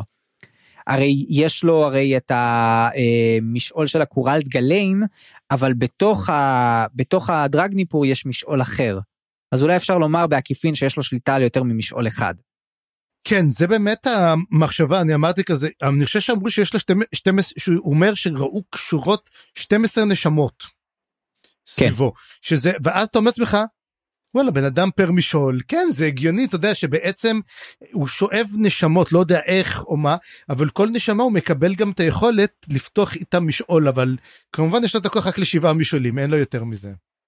ואני זוכר עכשיו פתאום אני נזכר גם בספר הראשון הדברים שהוא עשה להרלוק איזה דברים מפחידים זה היה בעצם. כאילו לקשור נשמה של בן אדם לבובה אה, להשתלט עליה אחר כך גם להרוג אותו בצורה מסוימת. כל הדבר הזה זה ממש מזכיר לי את ה... אתה יודע וודו או יכולות כאלה של שליטה על נשמות. עכשיו פתאום זה לא מפתיע אותי כל הדבר הזה. ואמרתי שזה מזכיר לי את סילבר פוקס, כי בסילבר פוקס יש בעצם כמה נשמות. אז האם יש קשר בין זה לבין זה? זה עוד דבר. ודבר אחרון, אני, אני רוצה גם לחבר את זה רגע לברוד, כי אני חושב שגם נאמר על ברוד פה, ואני פספסתי את הנקודה הזאת שאיפה לכתוב את זה, אבל נאמר על ברוד שבעצם הוא משעול טנס. בספר הראשון כבר נאמר ברוד, את זה. כן, לא, לא שהוא שולט, לא שהוא יכול להשתמש במשעול טנס, אלא ברוד הוא משעול טנס. אני לא בטוח בזה. אתה עכשיו רואה אותי? רגע, אה, הנה עכשיו אתה אמור לראות אותי יותר טוב. כן, אני די בטוח שזה מה שהם אומרים. וזה קשור בעצם לפטיש, הפטיש יש לו בעצם את הקשר לברן, והמשעול של ברן זה משעול האדמה זה משעול טנס. אני חושב שמי ששולט במשעול הזה כרגע זאת לא ברן עצמה אלא ברוד. וזה מקור הכוח שלו, זה למה הוא כל כך עוצמתי. הוא נשגב שיש לו בעצם את אה, משעול טנס. אוקיי, זה מעניין. אגב, אתה יודע מי עוד ידע להשתמש בטנס? אם אתה זוכר. את דרו, דרודן מהספר הראשון, אתה זוכר אותה? אותה מין אה, בחורה כזאתי, בגלל זה. חשבתי, מכשפה, אמרתי אולי היא הגיעה לפייל ועכשיו היא גרה שמה והיא עושה דברים, אבל אמרתי אולי זאת היא, אבל אמרתי, לא נראה לי, קצת הגזמה כזאתי, אבל אה, בסדר. כן. וזה מזכיר לי עכשיו שבאמת אני אמרתי שזה סוף הפרק אבל זה לא באמת סוף הפרק סוף לא, יש עוד הפרק נמצא קטן. עכשיו. יש עוד קטע קטן שקוויק בן מדבר עם וויסקי ג'ק. וזאת הייתה נקודה מאוד מעניינת וטוב שלא דילגנו עליה כי בעצם וויסקי ג'ק לא טמבל. הוא מבין שמשהו מטריד את קוויק בן והוא אפילו עשה עליו סוג של אה, אתה יודע מעקב כנראה הוא ידע שהוא הלך לבקר אצל כל הידונים האלה הוא צוחק עליו אפילו שהוא עשה שם איזשהו טקס מגי עם איזושהי עז. הוא הרג אותה מעל קבר או משהו כזה הוא טוב, תגיד מה עובר מה עובר תגיד אין לך מה אתה לא עסוק עכשיו עם כל הקטע הזה עם הפניון וזה. ואז אה, קוויק בן נאלץ מצד אחד הוא אומר לו וואלה אתה צודק עלית עליי. מצד שני הוא קצת מורח אותו זאת אומרת אני חושב שהם שניהם מבינים שהם לא מספרים אחד לשני את האמת כולה. וויסקי ג'ק לא לוחץ עליו יותר מדי אבל הוא מבין שמשהו מתעסק איתו הוא רק מוודא שקוויק בן א' יש לו עכשיו את היכולת להתמודד עם האתגרים האחרים ש... והתפקידים האחרים שיש לו בעצם מוויסקי ג'ק. והדבר הנוסף זה שהוא בסדר הוא כאילו תגיד אתה בסדר אתה היית אומר לי אם זה היה משהו מאוד מאוד חשוב הוא אומר לו כן הייתי אומר אבל זה נראה כאילו קוויק בן לא רוצה להפיל את זה עכשיו על וויסקי ג'ק מצד אחד מצד שני הוא מבין שוויסקי ג'ק איתו. אני חושב שזו נקודה מאוד חשובה אני חושב שהרבה יקום ויפול על היכולת של שניהם אה, לסמוך אחד על השני. כן, יש להם מערכת יחסים מאוד מעניינת. בסדר אז אה, פה סיימנו את הפרק אה, חתיכת כן. פרק זה היה. יאללה בוא נעבור לפרק הבא. כן, נעבור לפרק הבא מכיוון שכבר עבר בוא נגיד זה הפרקים האלו שלך היה באמת פרק ארוך אבל אנחנו לא רוצים שהמ... שהמאזינים שלנו ייתקעו עכשיו. הפרק הזה אני אדבר עליו די במהירות. אה, די אני אגיד את הדברים החשובים יותר. ובוא נדבר קצת אז באמת פרק מספר 6 ואנחנו מתחילים קודם כל בשיר הקטן שאנחנו מקבלים שזה שורה אחת של אה, קודם כל קוראים לזה חזיונו של קולבורט. אה, כתב את זה הורל תיום, נולד ב-1134, זאת אומרת, גם כן בין תקופתנו. הוא אומר שפשוט, where they tread, blood follows. היכן שהם הולכים, דם עוקב אחריהם. ואני חושב שאנחנו יודעים על מי מדובר, שזה כמובן בושליין וברוץ'. שכל מקום שהם אני הולכים... לא ראיתי את זה ככה. אני בט... זה, זה היה לי ברור. כל כן? מקום חושב- אליו, אני- אז אני אתן לך. עוד אופציה. אני אתן לך עוד אופציה אז. כן. אלה החיילים שמדברים עליהם ב... הטנס קאורי, כן. כן, הטנסקאורי. זה מעניין. הפרק הזה מתעסק באמת בדבר מעניין קודם כל. קודם כל זה פרק שכולו צנע אחת ארוכה. ואני חושב, תקן אותי אם אני טועה, חוץ מפרולוגים או אפילוגים, אין פרקים שאנחנו מתחילים עם אותן דמויות, עוקבים אחריהן למשך רצף שלם ומסיימים עם אותן דמויות. אין לנו מעבר לדברים אחרים, נכון? נכון, מצד אחד, מצד שני זאת סצנה כזאת, אה, אתה יודע, one shot, כן? אבל מצד שני זה one shot מאוד ארוך, כן. ותוך כדי מתחלפות בו המון דמויות, למרות שהדמויות המרכזיות נשארות, בהחלט קורים בו דברים ומשתנים, וגם, ה, אתה יודע, מיקום משתנה ו- ו- ויש פה קפיצות של זמן אבל כן אתה צודק זה point of view אחד אה, מתחילת ועד סוף. כן וזה גם כיף מאוד שלא סוף אתה יכול באמת לסיים ולקרוא כל פעם אני קורא ואני אומר טוב אל תעברו אני רוצה להמשיך הלאה ו- וממשיכים. ופה מדובר בעצם על אולי אנשים שאני חששתי הכי הרבה לקרוא עליהם והם הופכים להיות לאט לאט הדמויות האהובות עליי שזה גרנטל והחבורה שלו. וכל בעצם הנספחים אנחנו מתחילים לראות המון המון קבוצות שונות אם ראינו למשל את טוק ואת אנבי וטול אה, מגיעים מדרום יחד עם הסגולה ואנחנו רואים את הצבא של ברוד את הצבא של אה, דוג'ק ועכשיו בעצם זאת החבורה האחרונה שמגיעה. ואנחנו נראה בעצם איך בסוף היא מתגבשת לחבורה אחת גדולה. אז כמו שאנחנו מתחילים עם גרנטלם או חבורה הם מגיעים לעיר סלטון. אמ, סולטון זאת עיר אמ, מחרידה לכל הדעות מעין שילוב מין עיר של פשע ורשע. הם מגיעים לשם וכמובן שגרנטל לא רצה לעבור משם. יש שם המון המון פושעים הוא אמר להם תשמע בוא נעשה עיקוף מסביב לעיר הזאתי יש שביל אחד ובדרך כלל הוא שביל כזה צר שהרוב העגלות נתקעות. אם העגלות נתקעות אז כל הפושעים מסביב קופצים אומרים זה שלל נתקעת זה שלנו. והמון איבדו את חייהם והוא בתור מנהיג הכוח שמגן אומר לו בוא בוא בוא נעשה עיקוף. הוא אמר לו ממשיכים. אז הם מגיעים מצליחים ככה לעבור את זה זה הכל טוב ואז בדיוק לפני שהם יוצאים מהעיר הוא רואה שם את ה... איזה פושעת אחת נקטרה שאומרת לו אוקיי פה אתה עוצר אז אומר לה נו טוב כמה אני צריך לשלם לך ואז היא אומרת לו לא. והכל אנחנו באים ללוות אתכם אנחנו רוצים ללוות אתכם הוא כבר חושש לאיזה אמבוש לא נורמלי אבל אז קירולי הבוס שלו אומר לו זה בסדר דיברתי איתם אני באתי לדבר ולהפיץ את המשנה שלי. אוקיי הם מגיעים כולם לאחד הברים שם הבר היחידי כנראה בסלטון ושם הוא אוסף בעצם את כל מנהיגי העולם התחתון של סלטון ואומר להם תשמעו. אמנם הגיעו לכם נביא, הם השליחים של נביא היפניון מה שאנחנו רואים שהמיסיונרים לא רק הגיעו לסגולה הם מגיעות להמון המון מקומות כולל הגיעו כבר לסלטון. וזה די מוזר שלא שמענו עליהם לא בפייל ולא בדרוג'יסטן זה אולי בעצם הגבול שלהם כי סלטון די קרובה בעצם לכל האזור של הפניון דומין. הוא אומר להם תשמעו הם מציעים לכם דברים טובים תצטרפו אלינו ואז הוא אומר להם זאת עבודה בעיניים. מי שלא נתין של הפניון דומין הוא למעשה עבד והדרך היחידה לצאת מזה זה רק להצטרף לטנס קאורי אותו צבא האיכרים הנוראי של uh, הפניון דומין שהם פשוט קניבלים הם מצטרפים הם מאבדים כל צלם אנוש וזה פשוט עדר כמו עדר זומבים חי שפשוט רץ משמיד ואוכל כל מה שנקרא בדרכו. כמו כן הם גם מעלים שיש דבר אחד חדש שקוראים להם ילדי הזרע המת. שמדובר שנשים יורדות לאתרים של מלחמות שמתים מוצאות גברים שם מתעברות מהמתים וכך נולדים ילדים ונוצר דור חדש של ילדים כאלו שלפי כל מה שמובן הם נוראים ביותר ויכול להיות שיש להם אפילו כוחות. אבל תחשבו זה ילדים בני 2 3 4 נוראים ביותר ואני בטוח שאנחנו כבר נפגוש אותם כבר איך אמרת את זה אמ, דבר שפוגשים אותו בחלק הראשון אנחנו נראה אותו בחלק השני או השלישי. כן כן צ'כוב אה, צ'כוב לא נח. צ'כוב לא נח לא נח בכלל והם ואז למעשה ואז הם uh, מבינים שמנסים לשכנע אותם ונראה שהם משתכנעים והם יוצאים מהעיר הלאה. הם יוצאים מהעיר ודבר ראשון שהם פוגשים בו זה גופות.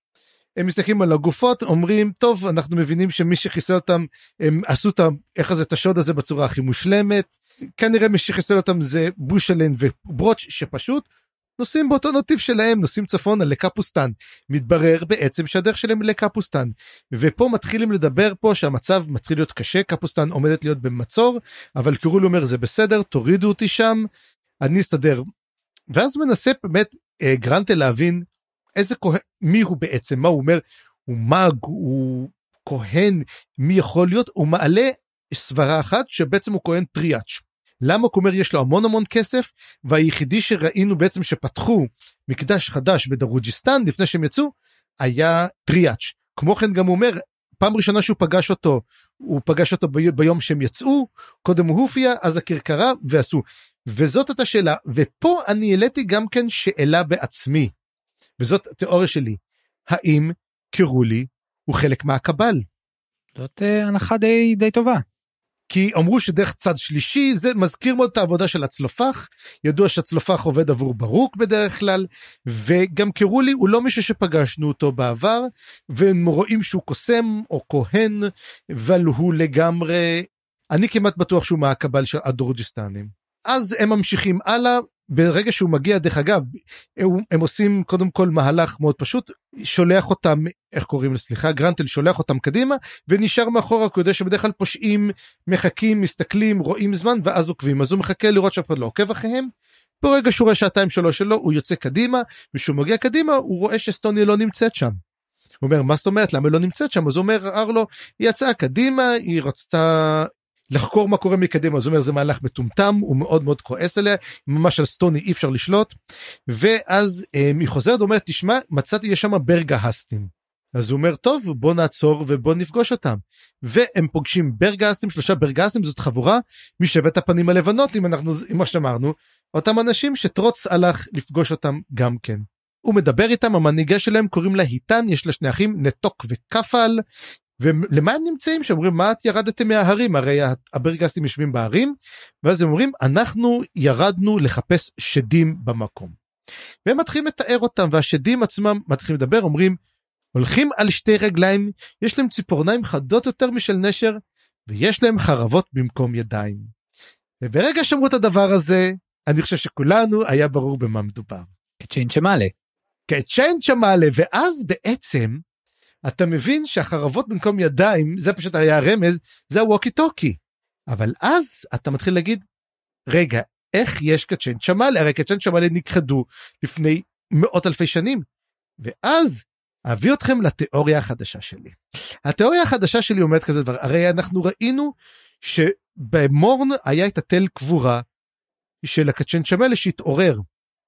הקצ'ן צ'מאלה יצאו ועכשיו הם הגיעו ואני אומר המטרונית היא הפניון סיר. אני הגעתי למשהו דומה גם. כן אוקיי אז אתה רואה אז אתה רואה אז... אבל אבל רק אבל לא לא בתחילת רק, רק תוך כדי הפרק הזה אני חשבתי התחלתי לחשוב על זה. כן זה משהו שאני אומר ואז אומר לעצמי רגע כי אנחנו מיד נראה את הקצ'ן שמעלה ומה הם עושים ואז השאלה למה כל כך הפניון דומין הזה מסוכן הקצ'ן שמעלה אלו הם מכונות הריגה. ואנחנו נתחיל לדבר עליהם עוד מעט ולראות מה קורה איתם וקצת שנראה אותם נבין מה קורה. אז ברגע שהם מתחילים ללכת היטן מתחילה להסביר בעצם רואים עצים שתולים הפוך. הוא אומר להם מה, מה זה הדבר הזה שואל אותה גרנט אליטיטן באמת לא שברגע שמישהו מהם מת הם קוברים אותו הפוך עם העץ הפוך כדי שהנשמה שלו לא תברח כי אם היא בורחת הם יצטרכו להרוג אותה. אבל היא אומרת יש כאלו שלא מצליחים בורחים קוראים להם מלכודות מלכודות זרדים לא הבנתי כל כך את הקטע הזה אמ, אבל כאילו יש נשמות של ברגהסטים הם מאוד מאוד אה, מיוחדות ככל הנראה. אתה יודע מה זה הזכיר לי אבל? את מה? את הטקס המאגי שקוויקבן עשה בספר הראשון. עם, הח... עם, ה... עם, עם, ה... עם המקלות והחוטים. זה היה כניסה למשול הכאוס. לא בהכרח לא לא לא יכול להיות שהוא שלט ככה בנשמה של אה, הרלוק. הרלוק, אז יכול להיות שהוא ישתמש בקסם ברגהסטי, שזה גם מגניב. יכול להיות שהוא שאב נשמה של ברגהסט, שזה גם אופציה. וברגע שהם הם אה, מדברים קצת על הסיפור הזה, הם מגיעים ורואים את הכרכרה של בושלן וברוץ', והמצב של הכרכרה נורא, אתם זוכרים מכרכרה ענקית, היא נחה על הצד, שבורה, יש לה חור ויש חרבות שפיצחו אותה. הם באים ומסתכלים לראות מה קורה בפנים ורואים בעצם מה ברוץ' עושה ולמה בעצם הוא רוצח את האנשים מה שהוא עושה הוא בונה אנשים מחלקים פנימיים. ובעצם הוא רואה עוד איזה יצור שם מדמם למוות יש להם בעצם עבדים הוא לוקח כבדים ולבבות מחבר אותם לצורת אנוש אמנם אנוש קטן חצי אומרים חצי מגודל בדם מין הומונקולוס כזה. שעשוי מאיברים פנימיים תשמע זה זה מעניין אבל אז אחרי שמדברים ומסתכלים ומזועזעים מכל זה רואים את ארבעתם חוזרים. זאת אומרת מי זה ארבעתם? מדובר כמובן על ברוץ' על, אה, על ברוץ' בושליין ביוק ואמנסיפור ריס שקיבל את הכינוי מנסי על ידי ביוק ביוק קורא לו מנסי שזה נחמד כי יש להם שיחות מאוד מעניינות. והם אה, הם חוזרים אומרים כן הייתה לנו התקפה תקף אותנו אחד מהשדים האלו ונאלצנו להבריח אותו בכל הקסמים שיש ואומרים טוב אנחנו ואז אומרים אין לנו ברירה צריכים לשתף פעולה. וביחד לפחות עד קפוסטן וזהו זה. הם כבר אומרים אנחנו נוכל להספיק להגיע ממש לפני המצור ולברוח משם אומר כבר ואומר גם כן הם, צריכים לברוח משם אבל בינתיים אין ברירה צריכים להישאר איתם וכך בעצם נוצרת לנו החבורה של כולם שהם הולכים בגלל זה דרך אגב אמרתי where they go blood follows blood זה היצורים הקטנים האלו שלהם אתה מבין. אולי אז אני חשבתי כל מקום שהם הולכים שפיכות, שפיכות דמים ודברים כן. כאלו אז uh, ככה. כן רק רציתי לומר שכשהם נפגשים גרנטל שם לב שביוק הוא כבר לא ממש נראה כמו שהוא זוכר אותו אני חושש לביוק אני לא יודע מה הם עשו לו אבל יכול להיות שהוא עבר איזושהי שטיפת מוח כי הרי אנחנו גם יודעים שביוק היה במסע סוג של נקמה כלפי אה, ברוץ' ועכשיו הוא לא. זה לא נראה שהוא שמה אולי הוא עדיין מסתיר את זה או שיכול להיות שהוא כבר לא ממש אה, שולט בעצמו. יכול להיות כן. שביוק אין לו איברים פנימיים ובסך הכל הוא שלד שהולך. אמ, הוא נראה מבוגר בעשר שנים זה נכון באמת זה מעניין ואז הם מבינים שבאותו לילה השדים הולכים לתקוף אותם וכמו ואז מגיעים בלילה חמישה מהם ואז קירולי יוצא החוצה פתאום תוקף אותו ואומר לו תשמע אם אתה כהן של טריאץ' תעשה טובה תעשה משהו תזמן אותו אז אומר לו מה מה אני בסך הכל זה אומר אני כהן של אל קדום ואז אני התחלתי לעשות כזה אתה יודע זה והבנתי הוא כהן של קירול. וכדי להוכיח את זה עוד יותר הוא שולף סכין חותך את היד שלו כדי להוציא את הדם כי הרי זה מה שקראו לי קראו לזה חוץ מזה גם קראו לו קראו לי אז ככה איך שלא ראינו את זה אז נו בסדר או שזה קראו עצמו דרך אגב. יכול להיות שזה גם קראו עצמו אנחנו לא יכולים לדעת זה מין in the flash in the flash והוא שופך דם ואז פתאום יש ריח של בית מטבחיים. הוא אומר לו תישאר אליי כי אני יכול לספק לך הגנה אני לא יכול כל כך לתת דברים אחרים והם נלחמים הברגהסטים נלחמים מאוד מאוד קשה ואז רואים בעצם את היצורים מגיעים.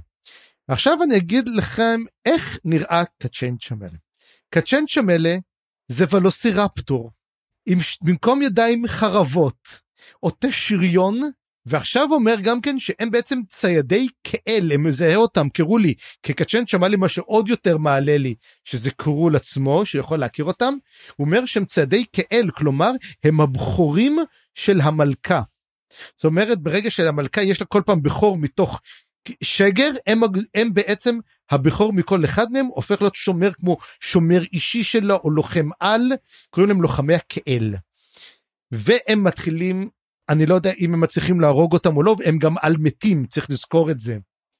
והם מתחילים לפגוע בהם, לא יודע לחסל אותם, שומעים צעקות, גרנטל מתחיל להילחם מול אחד, מגיע פתאום מאחורה, חותך אותו, פוצע אותו קשה, הוא מנסה להימלט ממנו, אה, להילחם נגדו, הוא ממש לא מצליח, הוא כופה עליו, ואז שאחרי שהוא נפצע קשה, פתאום הכל מתחיל לדעוך, נהיה שחור יותר ויותר, והוא מתעלף או מת. ובעצם זה סוף הפרק ואנחנו נשארים עם cliffhanger מה קורה עם גרנטל שלנו והאם הכרנו אותך גרנטל ואתה יכול למות כל כך מהר. בינתיים לא כל כך מתים במלאזן תמיד מוצאים דרך לחזור אז זה דבר אחד. וזהו זה סוף הפרק השישי וזה בדיוק אם אתה זוכר מה שדיברנו על זה שקרול ילך שוב והנה הוא הולך שוב שזה בעצם הפתיחה מה שכתוב ב Anomandaris הנה קרול חזר אלינו שוב ואני מאמין שקרולי הוא בעצם קרול כמו שאמרנו דרקולה או אלוקארד ו Nightchill היא Sister of Cold Night כאילו לאנשים אין כוח לשנות את השמות.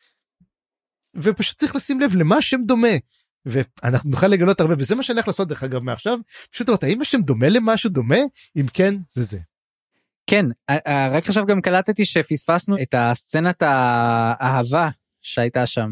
כן יש שם יש שם שלוש סצנות אהבה בכל כן, הפרק. כי הרי זאת אומרת סטוני מתחילה שם עם מישהי בתוך הפונדק בסלטון מול כולם והם פשוט צוחקים עליה כאילו אין לך בושה ואז היטן לוקחת את uh, גרנטל בלילה הראשון ואומרת אני אקח את החבר שלך בלילה השני והיא לוקחת אותו בלילה השני אז למרות שסטוני והוא והרלו יש ביניהם סיפור אהבה לא ממומש אז היא אומרת טוב אני גם חייבת מה זאת אומרת רק הוא הולך לא, אז היא הולכת, אומרת לביוק, בוא אתה. אז הוא אומר ביוק, לא, לא, לא, אני לא רוצה. אז היא אומרת, אז היא מסתכלת על שני האחים שלה. אז באמת, אז כפל אומר, לא, לא, לא, לא, לא, הוא צעיר, קחי אותו, וזה.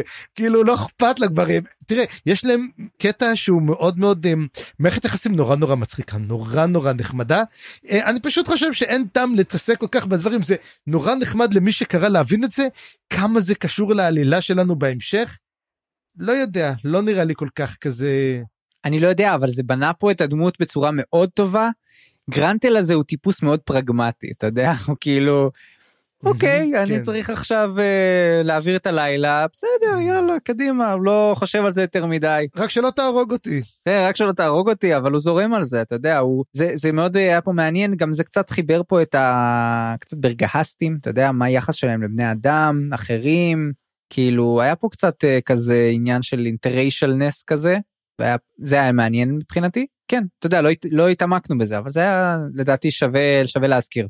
שהם יוצאים גם להילחם נגד הפניון, כי שהוא שואל אותם גרנטל בהתחלה, מה אם, האבא שלה הרי הוא ראש השבט של אה, היסן, אז הוא, היטן, סליחה. אז ברגע שהוא אומר לה, אה, מה אם המלחמה, אומרת לו, לא, הוא לא הולך להילחם ולרדת מהרים, הוא לא הולך להצטרף למלחמה. אז מה זה אומר לגבי השליחות של טרוץ, האם היא עבודה מראש? עוד פעם, תחזור בבקשה. טרוץ, הם הרי בא לשבת לעשות אותם, אה, להביא אותם למלחמה, והיטן אומרת שהוא לא הולך להצטרף למלחמה, זאת אומרת, האם זה לפני שטרוץ הגיע, אחרי שטרוץ הגיע, אה, כל הדברים האלו, זאת אה, שאלה טובה מאוד. עוד דבר אחד שגם מעניין אותי, שמדברים על הדברים שלהם, הוא אומר שהוא לוחם חזק, היא אומרת, עבר, כאילו, הוא עבר לא מזמן את ליל המוות שלו.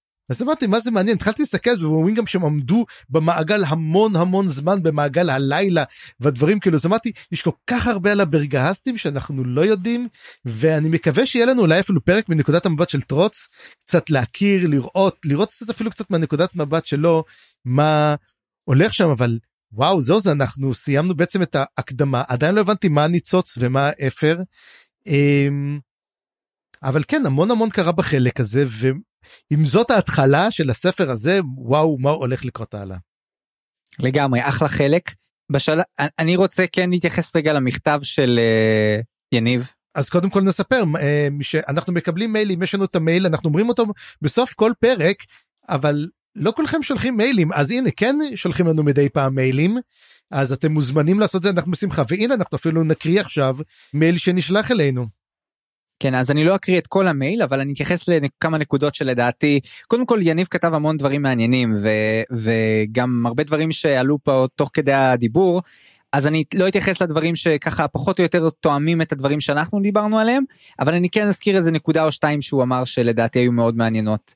כמובן שאולי בהמשך גם נשמח לארח פה אנשים בפודקאסט ולדבר בלייב זה גם יהיה יכול להיות מאוד מאוד מעניין אבל בינתיים בשלב זה אני חושב שכן אה, יהיה מעניין לקבל מכם כל מיני מכתבים. אגב ב Anchor בתוכנה שבה אנחנו הפלטפורמה שאליה אני מעלה את הפודקאסט בצורה ראשונית אפשר כמובן גם אה, להשאיר הודעות קוליות. אז אתם מוזמנים לעשות את זה ואולי את ההודעות הקוליות האלה אפשר לחבר לתוך הפרקים נראה. אז יניב אומר כמה נקודות מעניינות. דבר ראשון על פארן שפארן מאוד מדוכא בתחילת הפרקים האלה והוא מדבר בעצם שכל חייו הוא צעד בשביל בשביל לצד הוד הוא מרגיש את הנוכחות של הוד שזה נקודה מאוד מעניינת ויניב אומר שזה מזכיר לו את פארן הילד הקטן מתחילת הספר הראשון שרצה להיות חייל כאילו זה אולי סוג של ה, Mhm. אתה יודע הצד השני של זה כאילו פארן כבר לגמרי לגמרי בצד השני הוא כבר לגמרי הולך לצד הוד הוא לגמרי מבין מה זה הדבר הזה. אמ, אז זה דבר ראשון. דבר שני וויסקי ג'ק רומז על אפשרות להוציא עוד נשמות מהחרב לאחר שפארן קבע תקדים ואז שואל יניב. מה צ'כוב היה אומר על זה שאולי נראה דרקונוס זאת זאת האופציה. אופציה. השאלה עצמה אם עכשיו אה, פארן מסוגל אה, לנדוד ישירות לתוך אה, הדרגניפור מתי שבא לו ולהוציא מי- מי- מישהו שהוא רוצה משם. זאת שאלה טובה. מהמם. כן תראה גם יניב כותב את מה שאני אמרתי שהוא שקלאדן נושא בעצם את המשעול של תבערה של ברן ושיש לו את היכולת לשחרר את האל הנכה. טוב זה אנחנו כבר יודעים. זהו הוא כתב בעיקר על פרקים 4 ו5 אז uh, אני חושב שזה מספיק למה ש... כן. Uh, חברים אני וחברות אנחנו מזמינים אתכן ואתכם לשלוח לנו עוד דברים גם אם זה יהיה דברים ארוכים אנחנו נשתדל לשלוף מתוכם את הדברים הרלוונטיים אז uh, זהו לעת עתה. בפעם הבאה נעסוק בפרקים 7 עד 9 ונתחיל את אבן האח, החלק השני בספר זיכרונות הקרח, הספר השלישי בסדרה. אני חיים גורוב גלברט. אני צפריר גרוסמן. מזמין אתכם להיכנס לבלוג שלי על עולם רומח הדרקון. כנסו לאתר fantasybooksreviews.home.blog או חפשו מסע בקרים בגוגל. תוכלו ליצור איתנו קשר בפייסבוק או במייל מלאזן קורא פה שטרודל ג'ימייל נקודה קום. עריכה וסאונד חיים גורוב גלברט.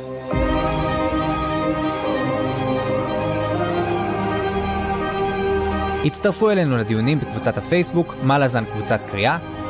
תודה שהאזנתם וניפגש בפרק הבא.